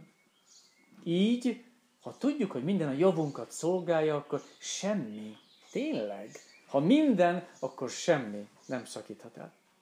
Van bennünk egy ilyen tudás, hogy tudjuk, ezek ami javunkat szolgálják. És sok mindent nem tudunk. De az előző alkalommal pont azt hangzott el, és azt olvassuk, hogy nem tudjuk, hogy hogyan kell jól kérni Istentől. Nincs meg bennünk ez a tudás. Nincs meg bennünk az a tudás sem, hogy elkedjük a hiába valóságot. Látjuk, körbenézünk ebben a világban, látjuk, hogy van hiába valóság. Nem tudjuk a bűnt levetkőzni. Ezt sem tudjuk. Ahogy nem tudjuk kiszámolni, hogy mikor fog Krisztus visszajönni. Sok mindent nem tudunk. De ezt tudjuk. Azt tudjuk, hogy akik Istent szeretik, azoknak minden a javukra van. És talán, hogyha ezt érezzük, ezt, ezt hallgatjuk, ezt a mondatot, akkor egy kicsit az ige eltávolodik tőlünk. Ha hallgatjuk ezt a mondatot, lehet azt érezzük, hogy hát mi ettől messze állunk. Ez nem nekünk szól. Mi, ez a tudás, ez igazán nem a miénk, mert rengeteg dolog van, rengeteg rossz esemény van az életünkben, amit nem tudunk jól nézni. Rengeteg minden van, ami lehet, hogy nem kéne elszomorítson, vagy lehúzzon, és mégis elszomorít és lehúz bennünket. Hogyan tudjuk a javunkat meglátni egy halálban? Hogyan tudjuk a javunkat meglátni abban, hogyha halál nem is hat annyira a mindennapokra ez a vírus, de mégis érezzük azt, hogy befolyásol. És akár az életünket, akár a munkahelyeket meghatározza. Vajon hogyan tudjuk azt mondani, hogy hát nem baj, úgyis a javunkat szolgálja. De nekünk szól ez az ige. Bennünket akar megszólítani. Talán segített nekünk az a kép is, hogy ha egy kirakót szeretnénk kirakni, és nincs előttünk a papír, az eredeti fénykép, a teljes kép, akkor, akkor nehezen tudjuk a darabkákat egymás mellé éleszteni. Nem látjuk, hogy pontosan mi, mi mellé hogyan talál, csak úgy próbálgatunk és találgatunk. De milyen jó, hogy tudjuk azt, hogy Isten előtt ott van a teljes kép. És ő látja, hogy a darabkák hogyan illenek, és tényleg illenek egymás mellé. Vagy használtok egy itteni példát is, hogyha a varrótasnak a fonákját nézzük, akkor azt látjuk, hogy hát ez kicsit furcsa ez a minta, nem áll össze teljesen a kép. Nem stimmel minden. De mégis mennyire más, és mennyire összeáll a kép, amikor a mintás részt nézzük, és látjuk, hogy mennyire szép, És mennyire jó, hogy így is láthatjuk. Nem mindig értjük a mi életünk kirakósainak az értelmét és a részét, hogy mi miért van, de mennyire jó tudnunk azt, hogy Isten látja a teljes képet. A minta az ő felén van, ő látja azt. Ha őt szeretjük, akkor tudjuk, hogy mindaz, ami életünkben történik, a javunkra van. Már csak azért is, mert egy nagyon-nagyon fontos támpontot ad számunkra Isten. Azt mondja, hogy azt szeretné, hogy hasonlítsunk az ő fiára Krisztusra. A cél, itt megfogalmazza a célt, hogy amiért összedolgozik minden, amiért minden alárendeli magát, és azt mondja, hogy ez ide szeretném elvezetni, minden ember jusson el ide, az, hogy jussunk el a dicsőségre. Ez a cél. Ezt szeretné Isten. Minden emiatt történik, minden így és emiatt ér bennünket, hogy mi jussunk el a dicsőségre. És ezért különleges ez a mai ünnep. Ezért különleges a mai ünnep, amikor mennybe menetelt ünnepelhetünk, hogy ekkor kapta meg Jézus a neki szánt dicsőséget az Atya jobbján. És ide szeretne elvinni bennünket is. Szeretné, ha mi is ott lennénk vele, abban a dicsőségben, ahol ő maga is van. Ez a cél. Ide viszel, ide szeretne elvezetni sokszor nehézségek vagy megpróbáltatások által is, amik a javunkat szolgálják, mert a dicsőség felé haladunk és megyünk.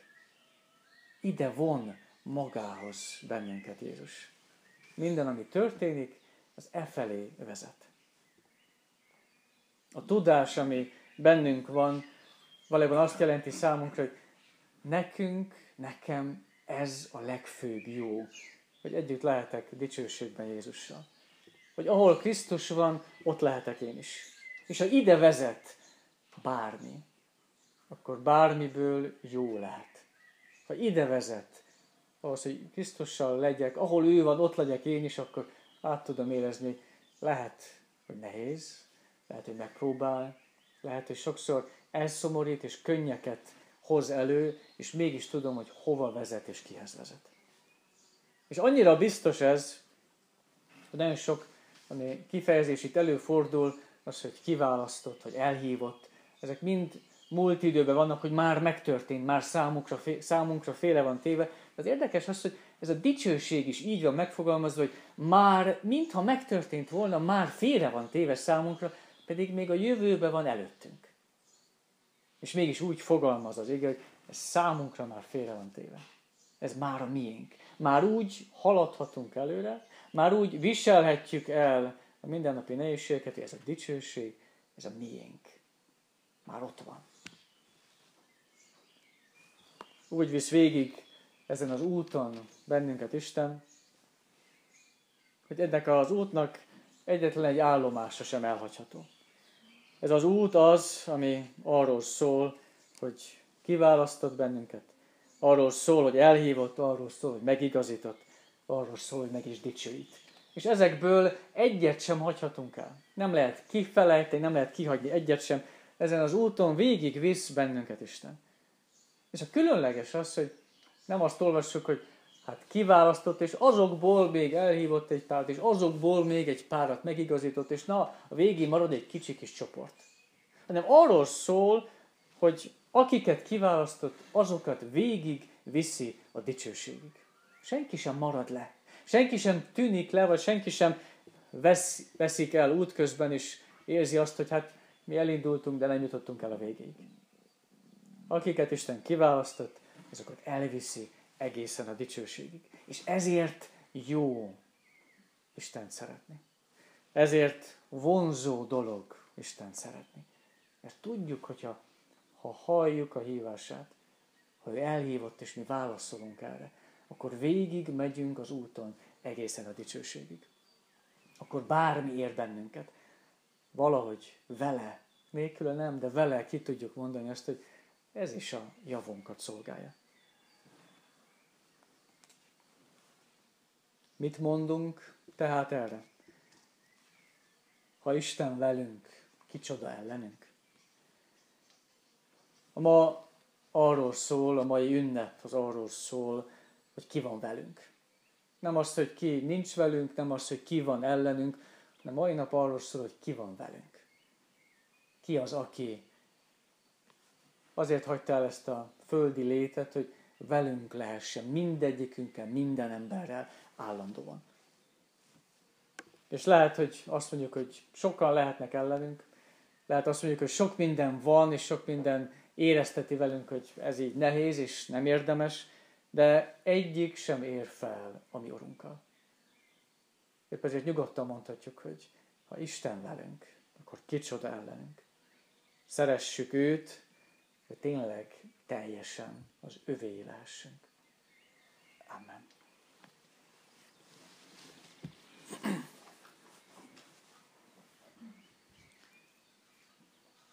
Urunk Istenünk, szeretnénk átérezni azt, hogy milyen mikor a tiaid vagyunk. Hogy tényleg szeretünk téged. Nem, nem csak úgy felszínesen, nem csak úgy néha-néha, amikor eszünkbe jut, hanem tényleg átérezzük azt, hogy milyen, hogy a, a tieid vagyunk. Hogy benne vagyunk a te fiadban. És ha így nézzük az életet, az életünk eseményeit, ezt a mostani világot meghatározó járványt is, akkor talán tudunk másképp nézni. És nem szűnnek meg a gondok, és nem tűnnek el, vagy sokszor nem is érezhetjük azt, hogy másokat ér, de bennünket nem, mert bennünket is ugyanúgy. És mégis valami megváltozik. Ha látjuk azt, hogy hova haladunk, hova szeretnél elvezetni bennünket, a Krisztusban megkapott dicsőség felé, akkor másképp láthatjuk, mi az, ami a javunkra van. Mi az, ami előre visz. Ami nem ide akar kötni ehhez a földhöz, hanem innen tovább vinni. Oda, ahol a te fiad van, ami Urunk Jézus Krisztus. Segíts hogy így éljünk, nézzünk, lássunk. Így legyünk együtt. Így tudjuk félretenni nehézségeket, amikor annyi minden más most, hanem tudjuk megérni, megélni azt, hogy milyen, amikor együtt lehetünk mégis.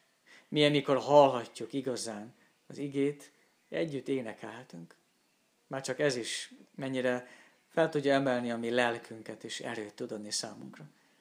Így légy velünk, így vezess bennünket a dicsőség felé. Jézusért, a megdicsőült Krisztusért. Amen bizalommal tárjátok fel szíveteket Isten előtt.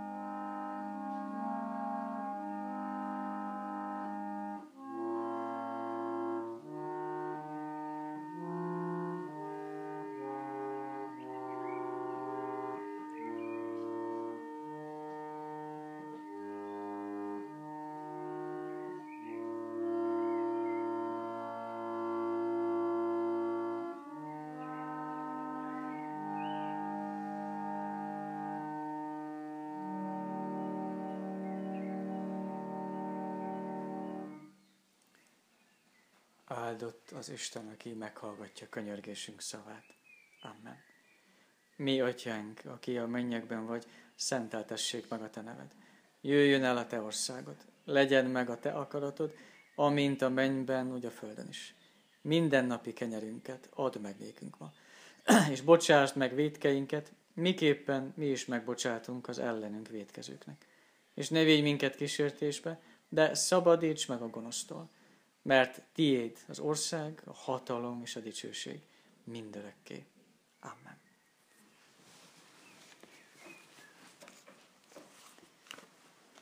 A 240. énekünk, mennybe meneteli énekünknek az első két versszakát énekeljük. 240. énekünk, Úr Jézus, aki felséggel és dicsőséggel mentél égbe. valljuk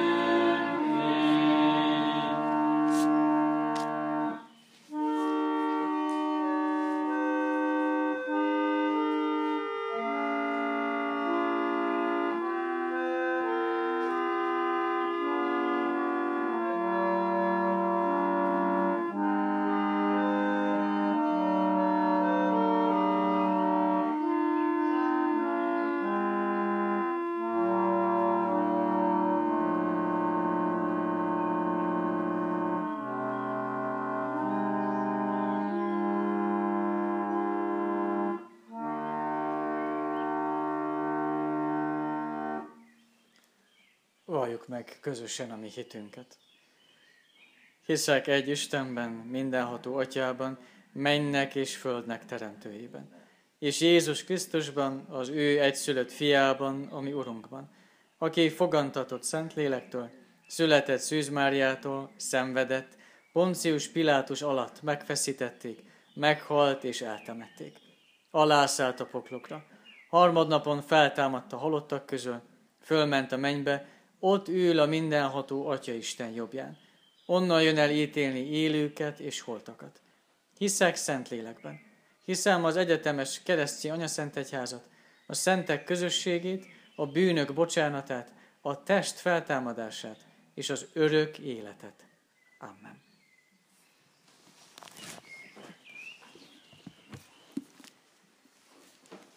Ezt hirdettem a testvéreknek, hogy Egyelőre vasárnaponként ünnepen is így leszünk itt a teraszon, majd a pünkösdi remélhetőleg. Ugye egyik napról a másikra mostanában változnak a törvények, események, de egyre úgy néz ki, így maradhatunk, így leszünk pünkösdi ünnepen is itt a teraszon. Ennek a pontos menetéről még mindenképpen tájékoztatni fogjuk a testvéreket. Ugyancsak hirdetni szeretném, hogy holnap május 22-e mikor a Magyar Református Egység napjára szoktuk megünnepelni, és erre szoktunk emlékezni. Ha még emlékeznek, most következő vasárnap tartottuk volna mi magunk is a templomnak az avató ünnepségét. Ezek elmaradnak később időpontra, azonban egy harangszó ezt az egységnapot mindenképp jelezni fogja. Holnap 11 órakor ezért fog szólni a harang.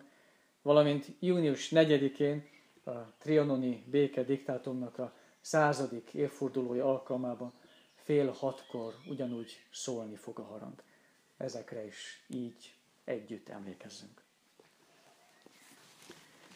Az adakozást hirdetem testvéreim számára. Furcsa is volt kimondani, hogy két hónapig ezt a hirdetést kihagytam, de most már lehet mondani, adakozást ajánlom testvéreim számára tudván azt, hogy a jókedvű adakozót szereti és megáldja az Úr. 385. énekünk első és második versszakait énekeljük. A 385. énekünk Jézusom, ki árva lelkem, megváltottad véreddel. thank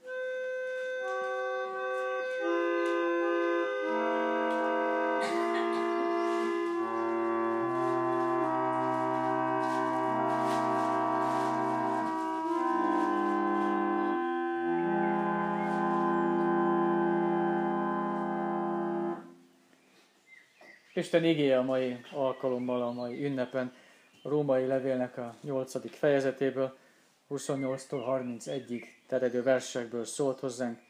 Azt pedig tudjuk, hogy akik Isten szeretik, azoknak minden javukra szolgál. Legyünk a dicsőség felé haladó emberek, akik nem csak azt látják, amiben benne vannak, nem csak azt látják, ami a hátuk mögött van, ami már megtörtént, azt is, amerre haladunk, aki felé haladunk. Lássuk így a mi életünk eseményeit, és így értsük, és így lássuk, hogy minden a javunkat szolgálja. Így szeressük a mi Urunkat. Így fogadjuk az ő áldását. Meg vagyok győződve, hogy sem halál, sem élet, sem angyalok, sem fejedelemségek, sem hatalmasságok, sem jelenvalók, sem következendők, sem magasság, sem mélység, sem semmi más teremtmény nem szakíthat el minket Isten szerelmétől, amely megjelent a mi Urunkban, Jézus Krisztusban. Amen.